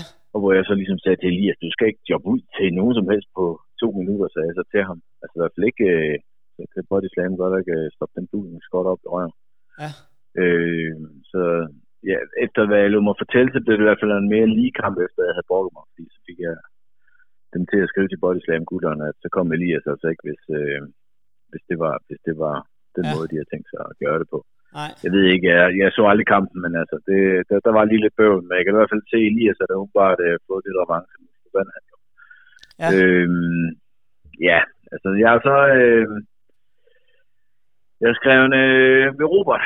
har faktisk ikke skrevet til mig, at den arbejder langsomt. Det kan så være, det på grund af, at hun er ved at tage bukserne. Det ved jeg ikke. Han arbejder langsomt, men så i parentes positivt. Altså, det er positivt med en. Han var god til at sætte kamp eller farten ned. Ja. Og Elias var jo ligesom den, der satte farten, hvad skal man sige, op. Så er jeg så skrevet ved Elias har jeg skrevet klapper kage, og det er jo fordi han er jo nærmest klapper på alt hvad han laver for at få den her lyd frem. Det kan jeg simpelthen ikke snuppe. Det er simpelthen så irriterende. Jeg kan gå med til, hvis han gjorde det en gang, eller måske to, men på samtidig tænke klap, så selv over det hele, at det er til at forstå det at se på. Ja. Så jeg skrev en meget, meget rodet start. Jeg kunne ikke rigtig finde ud af det, fordi det var ligesom Eli her, han gik hen i hovedet på Robert Star, så Robert Star gik bagud. Jeg kunne ikke rigtig finde ud af, hvad starten overhovedet gik ud på. Nej, men det er jo det. Altså, det var sådan lidt, den skulle lige i gang kampen. Ja. Den blev bedre og bedre, synes jeg, stille og roligt. Ja, det synes jeg. Så skulle der sætte den med det link i stedet for, tror jeg. Ja, det er det. Men Kim, altså, jeg kan godt mærke, der er altså en helt anden stemning. Det er som om rollerne er byttet lidt rundt. Ja, men det ved jeg ikke. Så skrev en klassik Elias, sælger nakken lige meget, da han bliver ramt. Ja, men nej. Det havde han jo rygte for i Dansk Pro Wrestling. Vi sad til at grine lidt. Fordi lige meget da han fik tæv med, så var det altid han snakker han solgte. Men det gør han så åbenbart stadigvæk, kan jeg se. Jeg vil så sige, Kim, nu er du lidt efter, men der har faktisk været tidligere den storyline med Eli Castle, der har faktisk været, hvor han fik en nakkeskade. Så han... Jamen, det er da fornuftigt nok, fordi den har altid selv, og det gjorde han også i gamle dag. Så den hænger faktisk godt sammen med det. Så, ja. Så han, fordi også, at han havde haft noget i forhold til med Dan Evans, som tidligere i storyline har skadet hans nakke. Som så havde sendt Robert Star til at banke ham. Det havde han så ikke i de der 5-6 år, han wrestlede i DPW. Så havde jeg skrevet, ho, ho, ho. Der er han da lige stjålende Steinbolds råbende ud til publikum. Hu. Jeg tror så bare, at Steinbold han råber hu-ha, men altså ellers, at, jeg ved ikke lige, ja. Altså, find nu på dit egen. Så kan jeg se, at mange af hans moves, det vidste og stjålende af den kære Kenny Omega, er det ikke det? Jo, det er det. Alt det her løbende rundt der, ja. Det kan vi jo godt lide, Kim. Det er jo derfor, jeg synes... Ja, så ved du hvad jeg synes om dem. Ja, og så ved du, hvad jeg synes om den til gengæld. Ja, lige præcis. Ja, men det er også det her. Så, jeg tror, vi ligger lidt længere fra hinanden med den her end den anden kamp. Det tror jeg, du har fuldstændig ret i. Altså, det... Men skal vi ikke sige, den slutter jo af med en cutter? Hvor Elias får den gode Robert Star ned til 1, 2, 3. Ja. Og der ligger jo noget her, kan man sige, den her storyline med Eli Castle, som var lige ved at næsten, da finalen skulle afgøres, og ikke komme i finalen, og der bliver nok bygget op til en titelkamp til Eli Castle, er mit bud. Hvis jeg skal komme med et våget bud på en storyline her. Jeg har hørt, at han lige er blevet booket i Sverige, så det er altid positivt. Ja, det er da godt. Det er da super godt. Men jeg tror, der kan jo godt ligge et bælte og vente til den gode Eli Castle i et stykke ude i fremtiden. Jeg tror ikke helt, han er klar til det endnu. Og det er han nok især ikke, hvis man spørger dig, Kim. Jo, jeg har da givet mig en bælte. Så jeg har da været DPW Tag Team Champs, så det mener jeg da helt klart, han har været. Nå, okay, men Kim, skal vi så ikke... Et singlebælte er måske lidt længere ude i. Måske ikke, men jo. Det er lidt svært at holde, men et tag team-bælte, det har han da haft. Ja, men han havde jo faktisk et kort øjeblik. Ja, jeg husker mig. Det kan godt være, han har vundet to gange, faktisk. Han har faktisk været CCW-champ. Det er også rigtigt, ja, det er sgu da rigtigt. Det var, at han blev sur og forlod den lige bagefter. Ja. Det er rigtigt. Men jeg synes, det er mig, der skal ligge ud i den her, Kim. Ja? Ja, jeg må give den bare alene til, at jeg bliver varm i kinderne. Og kommer og får tanker hen på Kenny Omega, så kan jeg jo ikke give den andet end 3 stjerner. Ja. Det kan jeg simpelthen ikke. Fordi der er noget over Eli Castle og Kenny Omega, som det er ikke helt derude endnu, men der er nogle ting, jeg kan se noget en ung... Så jeg vil jo sige, at jeg synes, at Eli Castle er bedre end Kenny Omega. Men det er jo så, hvad det er. Men altså, jeg har givet en halv stjerne. Ja. Jamen, det er jo... Altså, jeg ved ikke, hvad jeg skal sige. Jeg tror bare, vi må sige, at vi skal videre til næste kamp, fordi... Det er jeg ikke sikker på, at du har lyst til, for det er nok den værste kamp af dem alle. Ja, men det men den... Men derfra vil jeg så sige, der går det opad. Det gør det. Det gør det. Det er uden tvivl. Men Kim, jeg synes så, nu har du ligesom teaset lidt her, at... Du er kæmpe fan af den næste. Og det er jo Easy Loverz debut i NEW mod POP. Og der er jo en lille sjov forhistorie for ligesom at få Easy Loverz ind. Hvorfor er de med på showet? Og der har man jo set en Benny Barkhus. Det kan bare spørge sig lidt selv om på alle wrestling-show. Hvorfor er de med på showet? Ja, det er godt med dig, Kim. Men lad os nu komme tilbage til storylinen. Jeg ved godt, du ikke er. Du vil bare se nogen, der slår på hinanden med nogle stole. Nogle store overarm. Men Easy Loverz, de her var jo på besøg i Benny Barkhus' party-telt eller partybod, hvor de så ender med at stjæle et eller andet hvidt pulver, han har stående på disken. Og det er jo så det, der har været opbygningen til kampen, og det er jo det, Party of Power gerne vil have tilbage, og det er det, de kæmper om. Og det er jo en kamp, som er interessant i hvert fald. Jeg synes, at Benny Barkhus har jo ikke haft mange kampe endnu. Han har jo startet sent. Og det kan man også. Det kan man godt se. Men jeg synes også, han bliver bedre og bedre for hver kamp. Han har også en god tag. Jeg vil ikke håbe, han er blevet en ringer. Nej, det er surprise, surprise. Han har jo en god tag-team partner i Viking, som jo virkelig har en fysisk pakke og god til at få publikum med. Og det var han også i den her. Igen. Det var han. Og det er jo også en af de styrker, man må tage med. Og så er der Easy Loverz. Dem kan jeg jo høre, du har et helt særligt forhold til, Kim. Hvad... Er det noget, du vil delagtigt gøre også og lytterne i? Jamen, jeg ved ikke, hvad forhold jeg har til dem. Jeg har skrevet klart den fedeste intromusik under hendes show, så derfor er det noget positivt. Ja, men hvad med deres wrestling, Kim? Jeg ved jo, du har et kendskab til en af den her trio. Jamen altså, altså, nu så jeg jo Bam Bam mod Nacho Green her for, det er vel en måneds tid siden. Der gav han det ganske helt hederligt fint. Der var ikke noget, jeg sådan kunne sætte fingre på. Men nu siger du jo, hvad jeg synes om deres wrestling. Det ved jeg ikke lige. Så skulle jeg ikke sætte den her kamp, for der var ikke rigtig noget. Sådan set. Nej, det var jo mere en comic, kan man sige. Ja, jeg skrev en ringe comedy intro i starten. Så skrev en ingen logik eller mening. Bare rodet. Og så skrev han, hvad skal man ringe af? Minus en stjerne. Kort og godt. Ja, men det var... Jeg går ud fra, at du nok har flere stjerner her også, end jeg har. Det har jeg, fordi der skal ikke så meget til for at give den flere. Altså, jeg ligger på 2. Gør du virkelig det? Det gør jeg. Så kan jeg ikke se, hvordan man nogensinde kan komme under 2. Men ja. Jo, det kan man godt. Var der ikke en, du gav 1,5 eller hvad var det? Jo. Så jeg må indrømme, det her, det var... Jeg giver en stjerne for Easy Loverz intro musik alene. Jamen den sangen den kunne jeg måske den gav jeg nok, den gav jeg faktisk 3 stjerner, men alligevel røg de ned på minus 1. Ja. Okay, ja. Du er også du har været hård her. Nej, jeg da jeg sad og så den her kamp. Ja. Jeg var så tæt på og bare tænkte den gider jeg simpelthen ikke, jeg spoler. Ja, og jeg orkede det simpelthen ikke. Altså, det var så ringe. Altså, det var ringe. Der var ingen logik. Altså, jeg fattede ikke en meter af noget af det, de lavede overhovedet. Det kan jeg lige godt blankt indrømme. Og så skal man sgu da for helvede ikke smide en masse hvid pulver i hele ringen, inden showet er færdigt, hvis man kan få det væk igen. Nej, det er rigtigt. Det var en del af gimmicken. Altså, det var en del af gimmicken. Jeg ved det. Jeg synes, det var noget bort. Det må jeg blankt indrømme.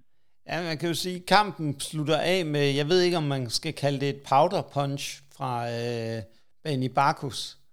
og så en German suplex fra Vicken. Ja, godt German suplex. Ja, den solgte han, ham der Jackpot, tror jeg, han hedder. Ja. Ja. Den solgte han meget godt. Den tidligere kaptajn Bodyslam, som han hed i tidernes morgen. Og det, lad os ikke hænge for meget mere i den kamp, Kim, fordi jeg vil ikke få dig alt for meget. Altså ikke medmindre du vil høre mere Mads Wiens folk til, altså det har jeg egentlig ikke. Altså. Nej, jeg synes, vi går videre. Gabriel Faust mod Rayo Flores, som er jo helt klart en lucha libre-inspireret wrestler. Det må slet ikke i tvivl om. Kommer ind med maske. Og det var jo egentlig maskernes kamp, for Gabriel Faust har jo også en maske på i en mere overført betydning, i form af ansigtsmaling. Ja. Og jeg har jo altid godt kunne lide, jeg synes Gabriel Faust, han bliver bedre og bedre, han vokser på mig. Han er en god, han er en spændende wrestler. Han er lavet vokset lidt, kan jeg se. Ja, han er en spændende wrestler. Ja. Jamen super talent. Og han har en god karakter, og den der, han kan lave med fingrene, den har jeg desværre ikke kunne få lukket ud af ham endnu. Fordi det er den jeg hader karakteren. Hader du karakteren? Ja, altså, jeg ved ikke, hvad karakteren er. Han er malet i hovedet. Ja, men... Hvad er karakteren med? Jeg ved det ikke. Han er ondskaben, Kim. Han er djævlen. Maler han sig i hovedet? Han kan have mange ansigter, djævlen. Ja. Så det kunne han godt i realiteten. Men det var... det var det. Ja, det var det altså. Jeg synes, det var en god kamp. Der var et godt tempo i den. Jeg har skrevet en meget hurtig start. Super god wrestling. Godt sat sammen. Lækker wrestling. Ja. Klart bedste kamp so far. Ja. Jamen, det var... Husk et finish. Det var det eneste, jeg kunne sætte en finger på. Hans finish var noget lort. Det er altså ikke godt ud. Eller jeg ved ikke lige... Nej, det er en reverse pile. Jamen, den han plejer at lave det, eller hvad? Ja, den plejer han at lave. Jeg synes ikke... Jeg sad... Da han lavede den, tænkte jeg bare, jeg håber ikke, det er en finish, så finder han på den ting. Jamen, det er det. Det er det. Det er en, det er en omvendt tombstone. Eller en pile driver, eller hvad man nu kalder det, ikke? Kært barn har mange navne. Jo. Men den var ikke særlig god. Men altså resten af kampen... Hvad var det så, der ikke gør den særlig god, Kim? Fordi det er jo egentlig... Ja, men han læner sig for meget tilbage. Han var jo ikke i nærheden af at ligne et eller andet på hovedet overhovedet. Det lignede jo egentlig bare, han faldt bagover med ham. Okay. Så der var ikke for impacten på selve, når han rammer kanvassen? Nej, altså han faldt bagover. Det må man aldrig, heller ikke når man laver en baredriver. Nej. Man må aldrig falde bagover, før man har landet. Man skal blive sigten op. Okay. Ja, jeg synes et eller andet sted fair nok, han gør det, fordi han beskytter ham det mere, men han gjorde det lidt for meget, lidt for tydeligt. Men altså, okay. Det er det eneste, jeg kan sætte mine fingre på. Resten af kampen, synes jeg, var god og jeg følte mig underholdt i kampen også. Så. Men så får du lov til at starte med stjernerne den her gang, Kim. Jamen, nu skal jeg bedste kamp så for os. Jeg vil nok give den 3,5. Det, Kim, der er vi faktisk enige. Jeg ligger også på 3,5. Ja. Jeg ligger også på 3,5 her. Så, og nu skal vi jo til main-eventen, som er en last man standing match. Og jeg vil lige se, om vi kan få fat i en af deltagerne til kampen. Fordi vi har jo mulighed for at snakke med den ene af de to deltagere, som jeg lige vil prøve at give kald nu. Velkommen til, Jackie, eller bedre kendt som L'Unico. Og, jo, tak. Vi vil jo gerne have lidt for dine tanker gående op til den her kamp, jo, som er en last man standing kamp. Hvilke tanker gjorde du dig inden, og hvilken forberedelse? Fordi det må jo have været noget af en omgang. Til at starte med, Nikolaj, så kunne jeg godt tænke mig, i stedet hvor du tiltaler mig L'Unico, så tiltale mig Nordic Elite Wrestling Champion L'Unico. For det er jo det, jeg er nu. Ja, det er rigtigt, men vi skulle egentlig have prøvet ikke at afsløre det over for lytterne, for vi skal jo først i gang med at snakke om din kamp, men jeg ved godt, dit ego nok ikke kan bære, at vi ikke titulerer dig med den nuværende titel. Og hvor mange dage er det egentlig, du er ubesejret efterhånden i København nu? ja, i København, altså generelt, jeg har jo bare været ubesejret nu i over 1.250 dage. Det må være 1.256 efterhånden. Ja, hvem tæller? Det gør jeg. Altså, nu vil jeg godt lige sige tillykke med titlen heroverfra. Men jeg mindes et eller andet show i Horsens. Ja, men jeg har godt den der, hvor du refererer til, Kim. No. Men der havde jeg jo sådan set både 2 ribben, og det vidste du sådan set godt, da vi gik ind i vores kamp, så det synes jeg ikke rigtig tæller. Nej, det kan jeg lige sådan regne ud. Men fair nok. Jeg skal bare lige være sikker på, at du også kunne huske det. Det kunne godt være, fordi det gik så hurtigt, at du så havde glemt det, men det er så på grund af ribbenene. Det er det. Og for bare lige at gøre lytterne opmærksom på, hvad de her både ribben egentlig handler om. Det handlede om, at Kim og jeg, vi mødte hinanden i en kamp i Horsens her sidste år. Faktisk ugen efter, at Carlos han havde kastet mig ned fra et rapport, der var, ja, var det 4 meter højt. Så ja, mig og Carlos, der har været ret meget ondt blod mellem os. Jeg vil sige... For at vende tilbage til dit spørgsmål, Nikolaj. Ja, du spurgte lidt om, hvordan jeg havde forberedt mig til min kamp mod Carlos. Ja. Og ja. Hvordan altså, fortæller os det? Til at starte med, så som stort set alle godt ved, hvis de følger mig på min Instagram, og hvis man ikke følger mig, så kan man jo begynde at gøre det, L'Unico.official, så har jeg jo den mest vanvittige fysik af alle performere i hele det her land.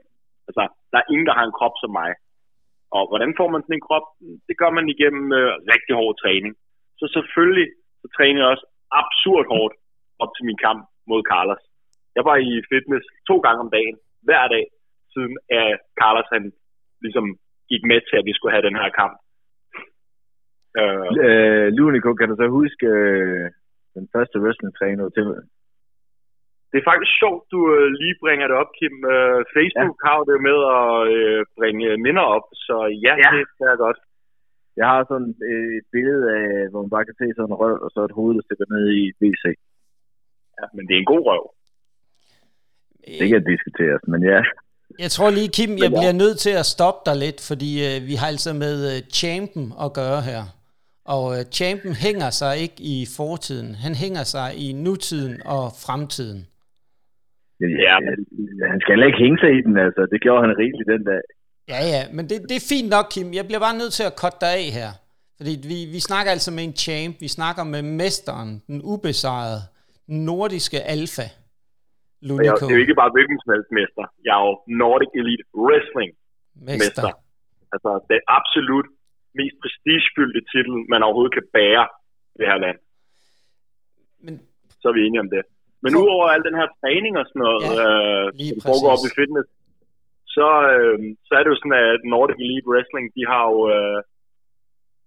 simpelthen de har jo en training facility, som alle deres performere kan træne i. Så der står simpelthen en ring oppe 24/7, og den er blevet brugt rigtig flittigt af mig alle ugerne op til min kamp mod Carlos. Stort set hver dag. Undtagen søndag. Det var min lille dag fra ringen. Det er jo noget med L'Unico, har vi hørt. Det er i hvert fald det, rygterne siger, at du også har trænet sådan til sent om natten. Altså der, hvor alle andre er gået i seng, der har du taget en 2-3-4 timer mere i ringen. Er det korrekt? Er det noget, du kan bekræfte, eller er det bare noget, vi må gisne om? Altså lad mig sige sådan, de fleste rygter om mig, det er jo bare løgn eller tim. Men det er korrekt, at jeg bruger de sene aftentimer på at fane i ringen. Det er korrekt, Nikolaj. Altså jeg havde hørt rygtet, at han var taget til Køge, og så træne med hans gamle træningsmarker og Lasse. Men det er jo bare noget, jeg misforstået, eller... Ja, det... Jeg tror, du har misforstået mange ting, søde Kim. Det er korrekt. Det er løgn. Kan du se, Nikolaj, han siger også, at jeg er sød.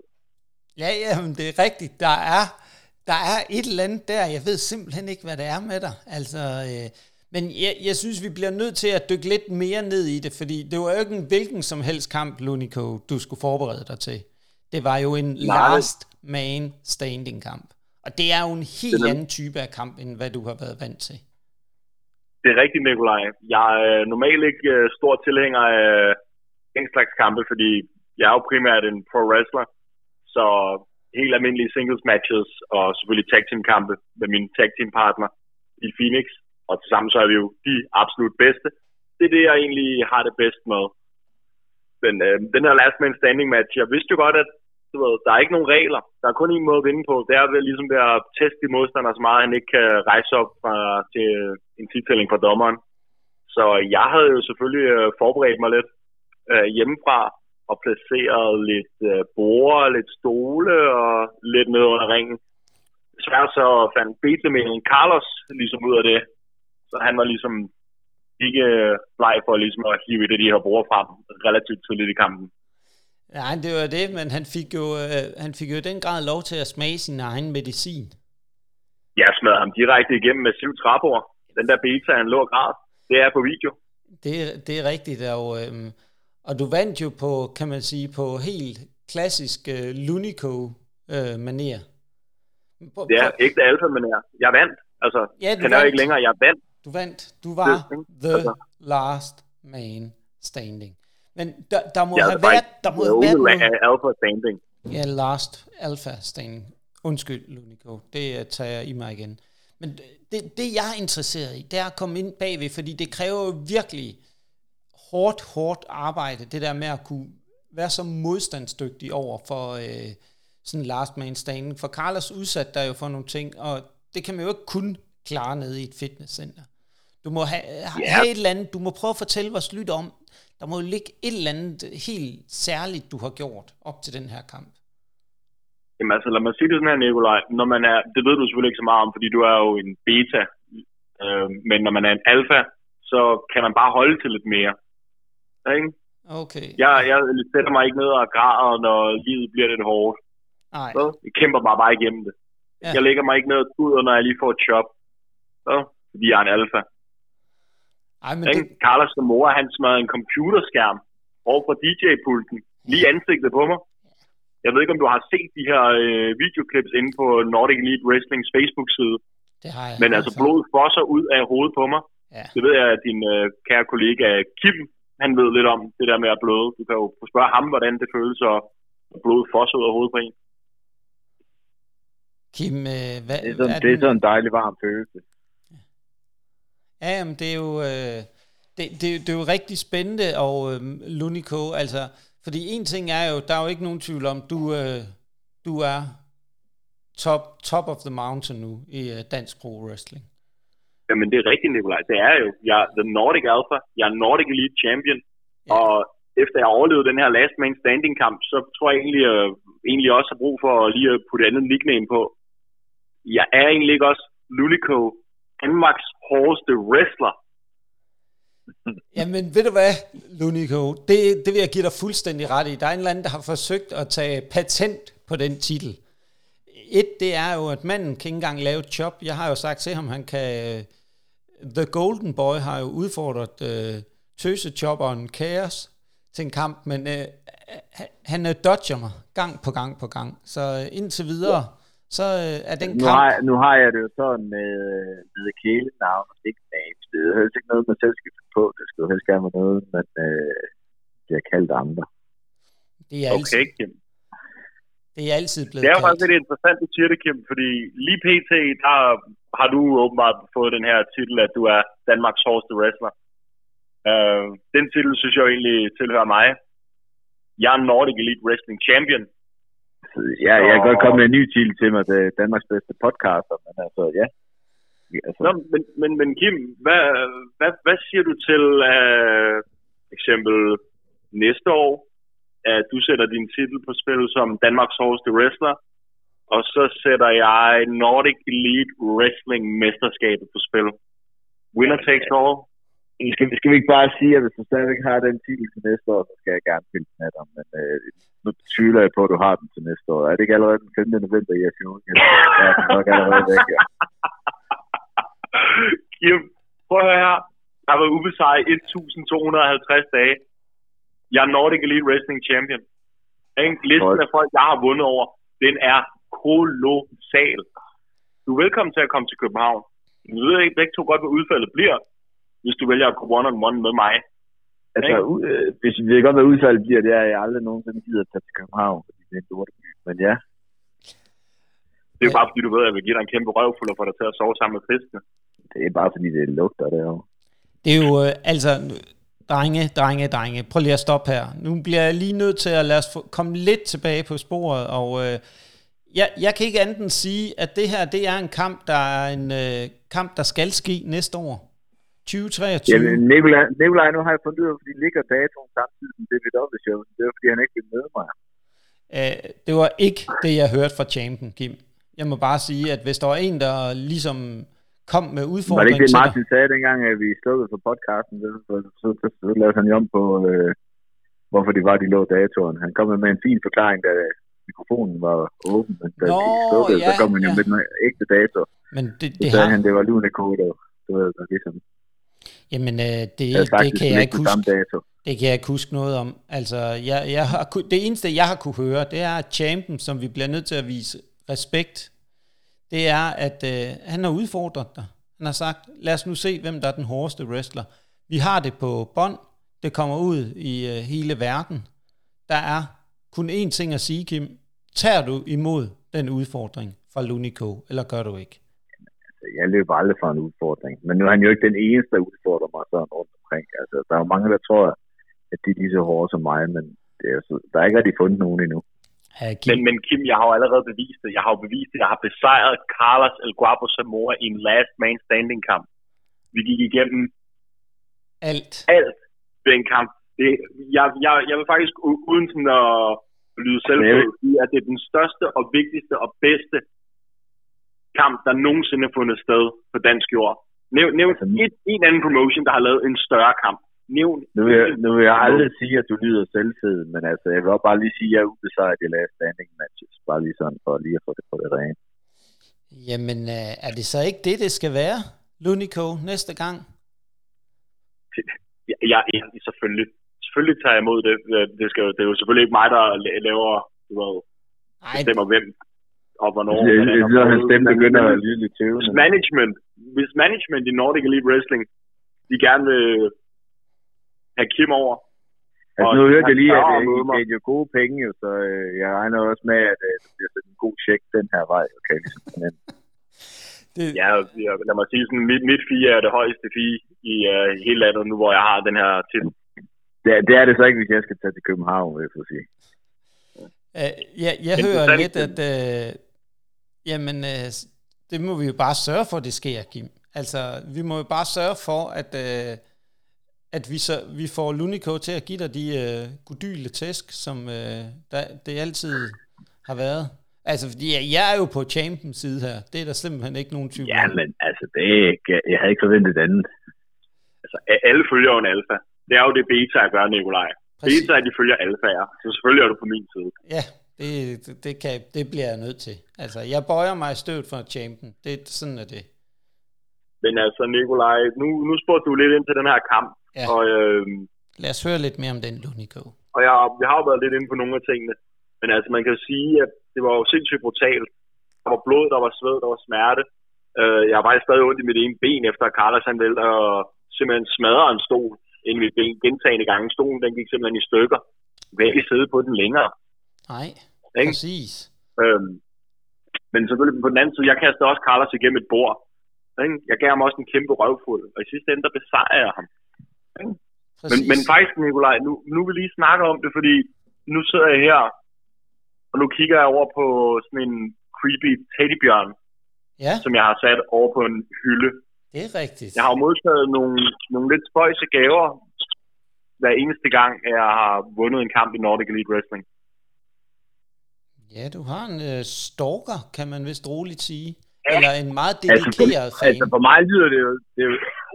lyder det jo dumt, at du udfordrer flere. Det lyder, som om det var rigeligt at problemer derovre, både med en stalker og med Carlos. Altså, jeg er færdig med Carlos. Altså, Carlos, han kommer aldrig nogensinde til at få en rematch mod mig. Den beta, ikke? Jeg har taget alt frem. Uden Nordic Elite Wrestling-bæltet, så er han intet værd. Han har absolut ingenting tilbage. Han er lige så ligegyldig nu, som Johnny Casanova. Men han har aldrig været gyldig. Nej, præcis. Men jeg modtager simpelthen den her mærkelige, ulækre bamse ind i ringen, mens jeg står og fejrer det. og publikum, de råber, alfa, alfa, alfa. Ja. Ikke? Jo, men det var faktisk, det var helt unikt, så høj lydniveauet var, efter du havde vundet. Altså folk var jo, man blev næsten nødt til at tyse på dem, for ikke at få klager fra folk over på den anden side af vejen, fordi det var så højt. Men det der er i det der, den her gang, der har jeg modtaget en teddybjørn. Ja. Første gang tilbage i februar, der modtager jeg et eller andet ulækkert kærestebrev, hvor der står, dig og mig til døden og skiller. Ja. På andet show, der modtager jeg sådan en boks med sådan et ulækkert hundehalsbånd i, hvor der også står til døden og skiller. Og på tredje show, der modtager jeg sådan et buket røde roser, der er bundet ind i pigtråd. Ikke? Ja. Altså, der er jo en eller anden, der er fuldstændig obsessed med mig, og der er mange, der er obsessed med mig, for jeg har sygt mange følgere. Altså, i Jylland, der virker, der den rosa, den vil jo være et kærlighedstegn. Det vil jeg så lige sige. Ja, men jeg tænker også, at der er en eller anden, som synes, at jeg er mega sexet, og gerne vil være sammen med mig. Men jeg synes bare, det er nogle creepy gaver. Så jeg har jo en idé om, at det enten er Alice Inc., som kommer til at være 5. november, og ligesom dukker op og siger, L'Unico, du er min alfa. Mm. Eller også er det hende der Betty Rose måske. L'Unico, du er min alfa. Jeg håber i hvert fald ikke, det er Elena Morgenstjerne. Altså man kan i hvert fald sige, at de er jo svenskere, så de har jo dårlig smag, så det kunne jo godt passe nogenlunde med, at det kunne være dem faktisk. Jo, det er jo bare en ud af mange. Har du set, hvor mange følgere jeg har på min L'Unico Instagram? Altså L'Unico.official. Det er boomer. Altså, det er jo... Fuldstændig vanvittigt. Altså jeg har så mange, der følger mig, så mange, der elsker mig. Følger jeg dig? Det kan jeg ikke lide. Jeg sidder ikke og kigger på navnene. Men selvfølgelig følger du mig. Det er jo, jeg har jo mega meget relevant content. Ja, det har jeg. Man kan jo selv smutte ind, når man er færdig med at lytte til podcasten. Jamen, vi kommer helt sikkert til. Jeg deler lige et billede fra din første træning der. Så. Ja. Jamen, det kan, men så mens du gør det, så kan jeg jo også lige understrege, at... Jeg har jo både performet i England, Marokko, Norge, Sverige, ikke? Altså, ja, alle vil have fat i mig. Og efter jeg er blevet Nordic Elite Wrestling Champion, så har jeg fået 7 tilbud om booking i Sjælland. Alle vil have Nordic Elite Wrestling Champion på deres kart. Kan du løfte sløret lidt for, i hvilken retning vi kunne se L'Unico Europa verden? Jamen altså, jeg vil gerne afsløre, at... Mit andet hjem i Italien har budt ind på at få mig ind. Finland har budt ind på at få The Nordic Alpha ud til sig. Ja. Altså, jeg tænker bare, hvor mange bookings har du i oktober, for eksempel? Altså, jeg skal jo også hvile mig en gang imellem, Kim. Altså, jeg har 20 bookings i oktober. Ja. Det er jo nødt til at tænke på, hvad jeg så ville have, hvis jeg var i... NEWTM, puha, så er jeg sammen for travlt. Ja, men det bliver du heller aldrig, Kim. Jeg har det mesterskab nu, og jeg kommer aldrig til at give det fra mig. Mit NEW-mesterskab for mig, vi kommer til at være sammen til døden og skiller. Det er mit et og alt.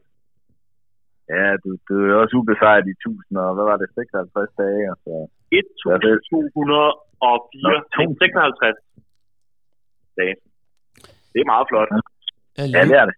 L'Unico, jeg synes, jeg fornemmer... Det er lige lang tid, som jeg var europæisk mester, faktisk. Jeg synes, jeg fornemmer en vis misundelse fra den gode Kim Kæres side. Jamen, det forstår jeg da godt, fordi han skulle da egentlig lige fortælle Kim en ting. Altså, er du klar over, hvordan at vi fejrede, at jeg blev NAW-champion? Er du klar over, hvor vildt det gik for sig? Altså, mig og Pete, vi var ude og svinge hans fars standkort. Big time. Altså, der var flasker, der var stripper, det var fuldstændig vanvittigt. Altså, jeg har næsten stadig tømmermænd. Altså, det gør I ikke. Hvad siger du? Det gør I jo hver weekend, og det er ikke altid Pete, der betaler sådan. Er det hans far? Det er jo ligesom, ja, okay. Jamen, det er jo ligesom med mig og Mr. DPW, det var også altid mig, der betalte en masse grund. Det ved jeg ikke, sådan er det umiddelbart. Når man har en tag team partner nogle gange. Ja, jeg har jo sådan en... det bedste tag-team-partner, man kan have. Det er derfor, vi er de absolut bedste. Og vi har forresten også engang slået dig. Måske gentagende gange. Vi har jo været DPW i tag-team-champions også. Det er mærke noget, det kan jeg lige huske. Hvad siger du? Det kan jeg ikke lige huske. L'Unico, jeg vil godt lige undskylde på min medværts vegne, at han har en meget selektiv hukommelse, når det angår hans egen. Altså, Nikolaj, jeg er jo nødt til at sige, at jeg vil jo give dig ret i, at jeg er jo misundelig på L'Unico. Altså, at have en hel måned, hvor man ikke er booket nogen steder, det har jeg faktisk ikke prøvet de sidste 20 år, tror jeg. Så altså, det kunne da godt være lidt misundelig på. Det var kun under coronaen, jeg prøvede det. Noget andet, du også kunne være misundelig på, det er vel, at hver evig eneste show, Nordic Elite Wrestling har afholdt, hvor jeg har været booket, har der været totalt udsolgt. Hver gang. Ja, det er rigtigt. Det er rigtigt. Der kommer hundredvis af mennesker for at se mig. Ikke? Og en ting, der er vigtigt at understrege i den sammenhæng, og der igen bliver jeg bare nødt til at bakke L'Unico champen op, Nordic Elite Wrestlings champ op, det er, at man kan bare se den strøm af kvinder. Der kommer flere og flere kvinder for hver gang, fordi de vil ind og have et blik. De vil ind og se alfaen. De vil ind og have et billede af mig. Ja, der er klar, hvor mange billeder, der bliver taget. Jamen altså, så meget blik. Kjælder Wrestling må åbenbart være ret populær derovre i København. Det er da også meget godt. Altså, den 5. november, når Nordic Elite Wrestling er tilbage på basement, ikke? Ja. Så bliver der også udsolgt. Imponerende. Jeg garanterer det. Okay? Jo. Jamen, jo. Altså, da jeg startede, der wrestlede vi jo også i en kælder, så det er ikke første gang, jeg har wrestlet i en kælder. Nej, og det kunne ligesom være at komme tilbage til rødderne, Kim, og komme ned. Det kunne det godt, ja. Så ja, jeg ser den kamp. Så skal de bare lige sætte et par cykler op, så føler jeg mig hjemme. Ja. Altså, jeg vil sige det sådan her, jeg er da helt overbevist om, at der er masser af fans i København, og masser af lyttere på den her podcast, som er bosiddende i København, der vil elske at se kaos i Nordic Elite Wrestling. På en kæmpe røv fuld af L'Unico. Uden tvivl. Nu er det jo sådan, vi rent faktisk lukker folk ud der fra København til at lytte podcasten, men altså ellers ja. Det er jo, der vil jeg så bare sige, at det er jo et der, vi har vores største fanbase, det er jo i København, og det er jo også derfor L'Unico, at det var alfa og omega vigtigt for os at have en champ med direkte. Ja. Jamen selvfølgelig er det det, altså, det var, altså jeg garanterer også, at der kommer en lytterboom. Lige så snart, at folk finder ud af, at jeg er med på den her podcast. Præcis. Så tuner folk ind, og der slet ikke har lyttet med før. Jeg ved, du har hundredvis af lyttere i forvejen. Du er vel også den eneste københavner, der er champ, er det ikke det? Jamen, jeg ved ikke. At det er jo kun mig, der kan være champ. Der findes jo ikke andre, der er champ end mig. Jeg tror, at DPW-mesterskabet, det hænger vel på en eller anden tysker. Det gør det, ja. Som også blev sejret Carlos Zamora. Ja. Så er der vel kun én dansker, der er rigtig champ. Ja. Og den champ, han banker Danmarks næsthårdeste wrestler. Næste år, 2023. L'Unico, vi har jo optaget rigtig meget af din tid nu. Og, jamen, det er helt fint. Men jeg ved også, Nikolaj, at du sikkert rigtig gerne hører rigtig meget mere til mig, og det vil lytterne sikkert også. Så jeg tænker, skulle du ikke lige have et tilbud, inden vi runder af? Jo. Du kan få et helt eksklusivt interview om mig, hvor vi gennemgår hele min karriere i nærmeste fremtid. Jamen, nu er det godt. Vi vil gerne have programmerne af 45 minutter minimum, og det bliver nok lidt svært. Der, ja. Nu skal du ikke være fræk.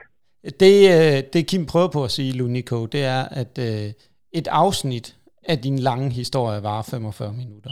Så det kunne gå hen og blive en hel serie, der hed L'Unico 1-10. Altså det vil sige 10 afsnit af 45 minutter, hvor vi simpelthen nyder og svælger i dine meritter og din karriere, fordi du har så meget at fortælle. Det har man jo, når man er en alfa. Præcis. De 45 minutter, det er jo længere tid, end en holdning af hans første wrestling-træning, vil jeg bare lige sige, men ja. Ja, men Kim, det er vi ikke interesseret i nu. Vi er interesseret i at høre champen. Og L'Unico, du skal jo selvfølgelig have lov til at sige noget til vores fantastiske lyttere. Så ordet er dit. Ja, Jamen, tak for det, Nikolaj. Jamen, det jeg egentlig rigtig gerne vil sige til alle dem, der lytter med på den her podcast, det er, at uanset hvor I bor i landet, så kom til noget wrestling i Danmark. Uanset hvordan der var ledes. Find ud af, hvornår der er et show i nærheden af jer. Jeg ved, at Kim han holder masser af shows rundt omkring Jylland, og NEW vi er i København. Så kom ud og se det live, fordi det skal jo opleves live. Og ja, følg med på både på DPW's Instagram og Facebook, og jeg gerne give et shout-out ud til det. Og selvfølgelig følg med på NEW's Facebook og NEW på Instagram, der hedder bare Nordic Elite Wrestling. Også på YouTube. Selvfølgelig, sidst men ikke mindst, følg L'Unico.official på Instagram. Følg med i, hvad jeg laver, mand. Det er... Følg med i, hvad Nordens Alfa laver. NEW Champion. Danmarks hårdeste wrestler. L'Unico. Jamen, L'Unico, tusind tak for din tid. Det har været... Fornøjelsen har været helt på vores side. Det skulle jeg faktisk lige til at sige. For det er du ret i. Det vidste jeg. Så jeg tænkte, jeg ville prøve at se, hvordan det lyder, når man får lov til at sige sådan en genial one-liner, som I har i det absolut bedste. Så tak for din tid, L'Unico, og vi kommer helt sikkert til at tage imod dit generøse tilbud om interview. Så jo, tak, James, for din tid. Jamen, det var så let. Hej igen. Hej. Skal vi ikke hurtigt gå igennem? Det var en last man standing kamp. Den var... ja. Den var sgu godt sat op, synes jeg. Den var helt fin, ja. Jeg må indrømme at sige, at jeg var lidt sådan tvivlende om, og det var også noget af det, vi havde snakket om tidligere. Hvordan får de sat den op? Får de sat den godt nok op? Får de sat godt nok tempo i det? Får de publikum investeret i ideen med, at det handler altså ikke om 1, 2, 3, men det handler om 1, 2, 3, 4, 5, 6, 7, 8, 9, 10. Og det er jo... det var overraskende, at det endte på den her måde. Det havde jeg ikke set komme. Jeg troede, de ville have lade Carlos beholde bæltet noget længere tid. Men jeg synes faktisk, ideen med at putte det på L'Unico på den måde, som det blev gjort, er rigtig god, fordi de mangler flere op i toppen.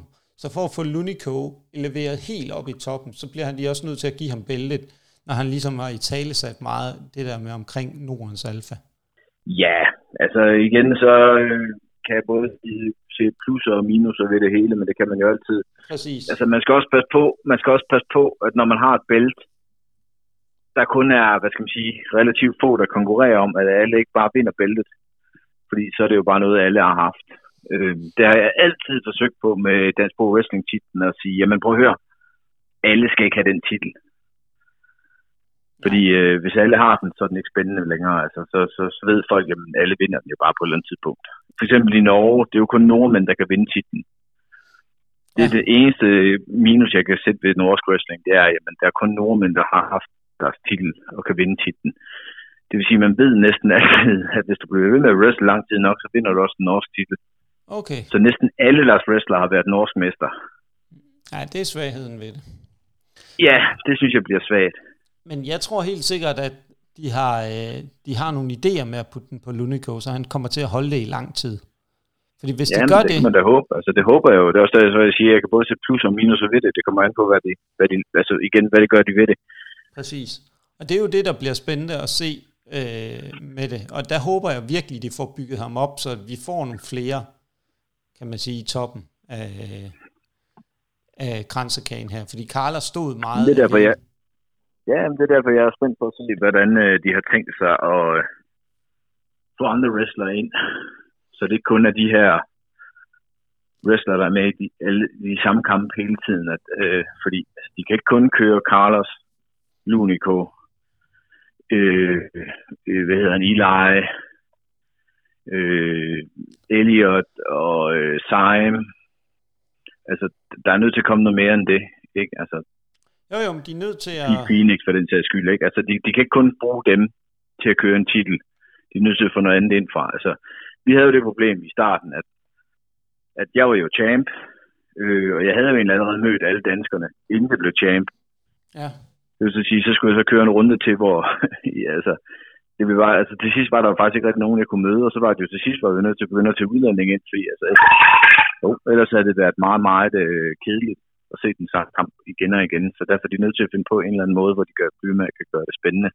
Ja. Det er nemt nok her det første år, eller det andet år, men igen, der er jo mange af de her kære folk, jeg lige nævnte, jamen de har jo allerede mødt hinanden over i København, ikke? Præcis. Bare på Bodyslam shows, ikke? Jo, jo, men det er det. Så hvor meget kan de trække det er jo det, på man en kamp kan sige... med to wrestlere, der allerede har mødt hinanden ret mange gange måske, ikke? Og det er jo det, så der... de kommer til at skal være kreative. Ja. Og det er jo også der, man kan se, om hvad de virkelig har at komme med, Kim, ikke? Altså med, at når prøven for alvor kommer til at stå, hvad kan de så? Hvad kommer de, hvad byder de ind med? Og det må jeg sige, det glæder jeg mig super meget til at se, hvad der er, der kommer til at ske her. Altså det lyder i hvert fald som Martin tidligere, at de ligesom, altså de var godt klar over det, så det håber jeg selvfølgelig, at de er. At det er sværere end lige som så. Så er det jo også nogle erfarne folk, kan man sige, og Martin er en ældre herre, ikke? Så det kommer måske også til at hjælpe lidt på det. Jo, altså igen, men erfaring inden for wrestling, den er der ikke ret mange af dem, der har købt det, vel? Ah, og der er slet ikke nogen af dem, der har prøvet det der med at skal stå for at arrangere det og booke det, fordi det er altid nemmest, altså det er jo nemt nok at stå på sidelinjen og sige, jamen jeg vil have gjort sådan og sådan. Men præcis. Problemet er bare, at man skal også gøre det, og man skal også få det til at være noget, der er andre, der gider at se, ikke? Fordi det kan du jo se bare med WWE, jeg har jo set på de her wrestlingforums, ja, men hvorfor gør de ikke bare sådan og sådan? Jeg har bare sådan, fordi det er noget stort, det du sidder og siger, tænker jeg bare, det kunne jeg aldrig tænke mig at se. Nej.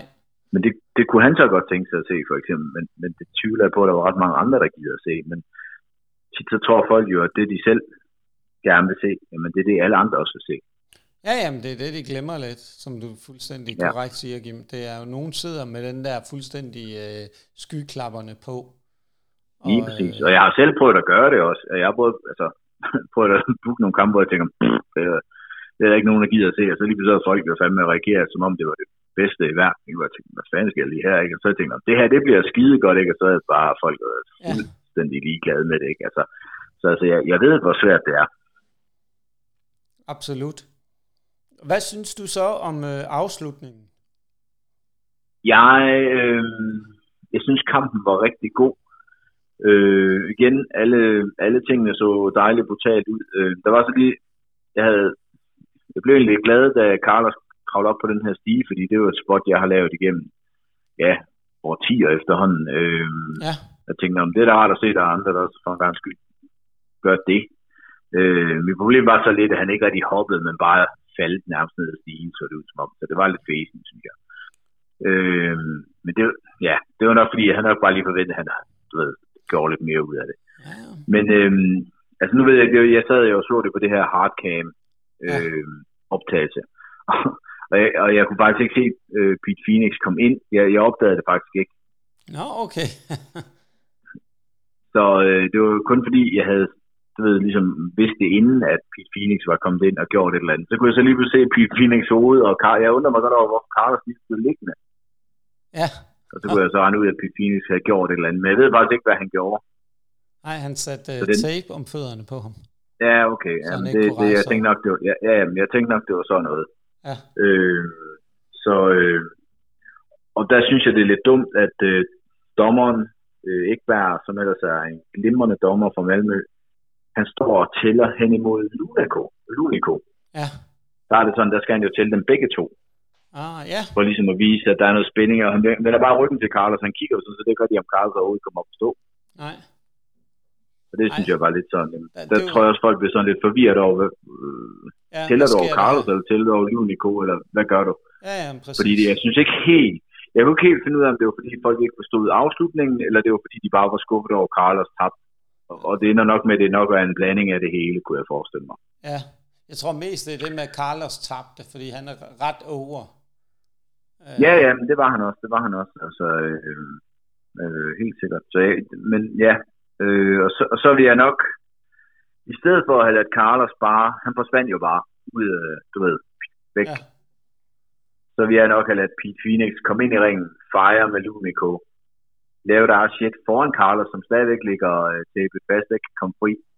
Og så dommeren går ned og får Carlos fri på det rette tidspunkt, når L'Unico og Pete Phoenix er færdige med at sige alt det, de siger i mikrofonen og opdage den her gave, og han så kommer ind i ringen, får lidt payback, smider dem begge to ud, og så show to være på en glad måde. Som det jeg nok har gjort det i stedet for. Okay. Men det er jo små ting. Altså, det er jo igen bare sådan, jeg tænker, jeg ville have gjort. Ja, præcis. Så ja, men altså, hvor mange stjerner vil du så give den? Ja, men jeg vil sige, at den ligger også. Den ligger også på de der 3,5 vil jeg give den. Jeg kunne faktisk bedre lide kampen før, sådan rent wrestlingmæssigt, men igen, jeg kan jo ikke sige, at der er noget dårligt i den her kamp. Men jeg synes, igen, det er en last man, altså, den er bare svær at lave, ikke? Altså, jeg kan ikke sige noget dårligt om den, men altså, den fangte mig heller ikke sådan som super god eller noget, men der var heller ikke noget dårligt. Nej. Jamen, jeg synes, de klarede det fantastisk. Jeg var rigtig godt investeret i den. Jeg ligger på 4 stjerner på den. Det gør jeg. Som du selv siger, der er nogle små ting. Man kan altid gøre ting bedre, men også igen, det er den første last man standing match i promotion. Det er... Der har vel ikke været ret mange i Danmark overhovedet, tror jeg. Nej. Altså, jeg kom i tanke om, at jeg har haft én. Ja. Men jeg ved ikke, om der har været andre, hvis jeg skal være helt ærlig. Nej, jeg har heller ikke set nogen. Det er også den første, jeg har set på dansk jord. Så, og det er også modigt, at vi tør lave den. Ja, men det synes jeg også, og det er også det, det skal de også have ros for, for man skal også tage chancer indimellem, ikke? Jo. Det er også det, jeg giver kreditten for, altså den sidste stjerne. Det er formodet for at sætte sådan en svær kamp op, og så lykkes med det, kan man sige. Det jeg også netop... Altså, jeg synes, den mange... Hvis jeg skal komme med et kritik, sådan umiddelbart på en last man, så synes jeg, den mange nogle, tællinger, der var tæt på, at de vinder begge to. De gik sådan meget, meget hurtigt. Bare, altså, mere eller mindre synes jeg bare, kampen var en hardcore kamp, hvor der så blev betalt lidt. Ja. Jeg synes, de skulle have gjort lidt mere ud af måske at vise publikum, men vi skal rent faktisk blive nede. Ja, præcis. Så men altså, igen, det er også igen det her tørmand, fordi hvis man nu ikke fanger publikum i det, så dræber man måske også lidt kampen. Så altså, forståeligt nok, at de måske heller ikke turde gøre det, eller ville gøre det. Ja, men det er jo en af de ting, hvor det er, hvis man kigger fremad, det er jo sådan nogle ting, hvor det er, man kan sige, hvad gør vi så næste gang? Jamen, det kunne måske være netop nogle af de ting, du er inde på, Kim. Helt sikkert. Men Kim, så... Men er det deres første last standing match, så synes jeg, den er mere end godkendt. Ja, det er også noget af kvalitetsstempel for dig, kan man sige. Så Kim, vi er jo ved vejs ende nu, og det er jo været et utroligt langt afsnit igen. Du har testet min tålmodighed i aften med både at skulle se hele showet og lave en podcast om det. Men det er jo... Så tak for den her gang, Kim. Og en sidste ting, inden vi lige stopper showet. Jeg skal nok gøre det kort. Det er vigtigt for os, at I bliver ved med at følge os. I giver os et like. I giver os en anmeldelse. I følger os ind på Spotify, Apple Podcast, Google Podcast, Pocket Casts og Podimo. Så... Tak for jer lyttere, tak fordi I lytter med. Husk, dansk wrestling skal ses live.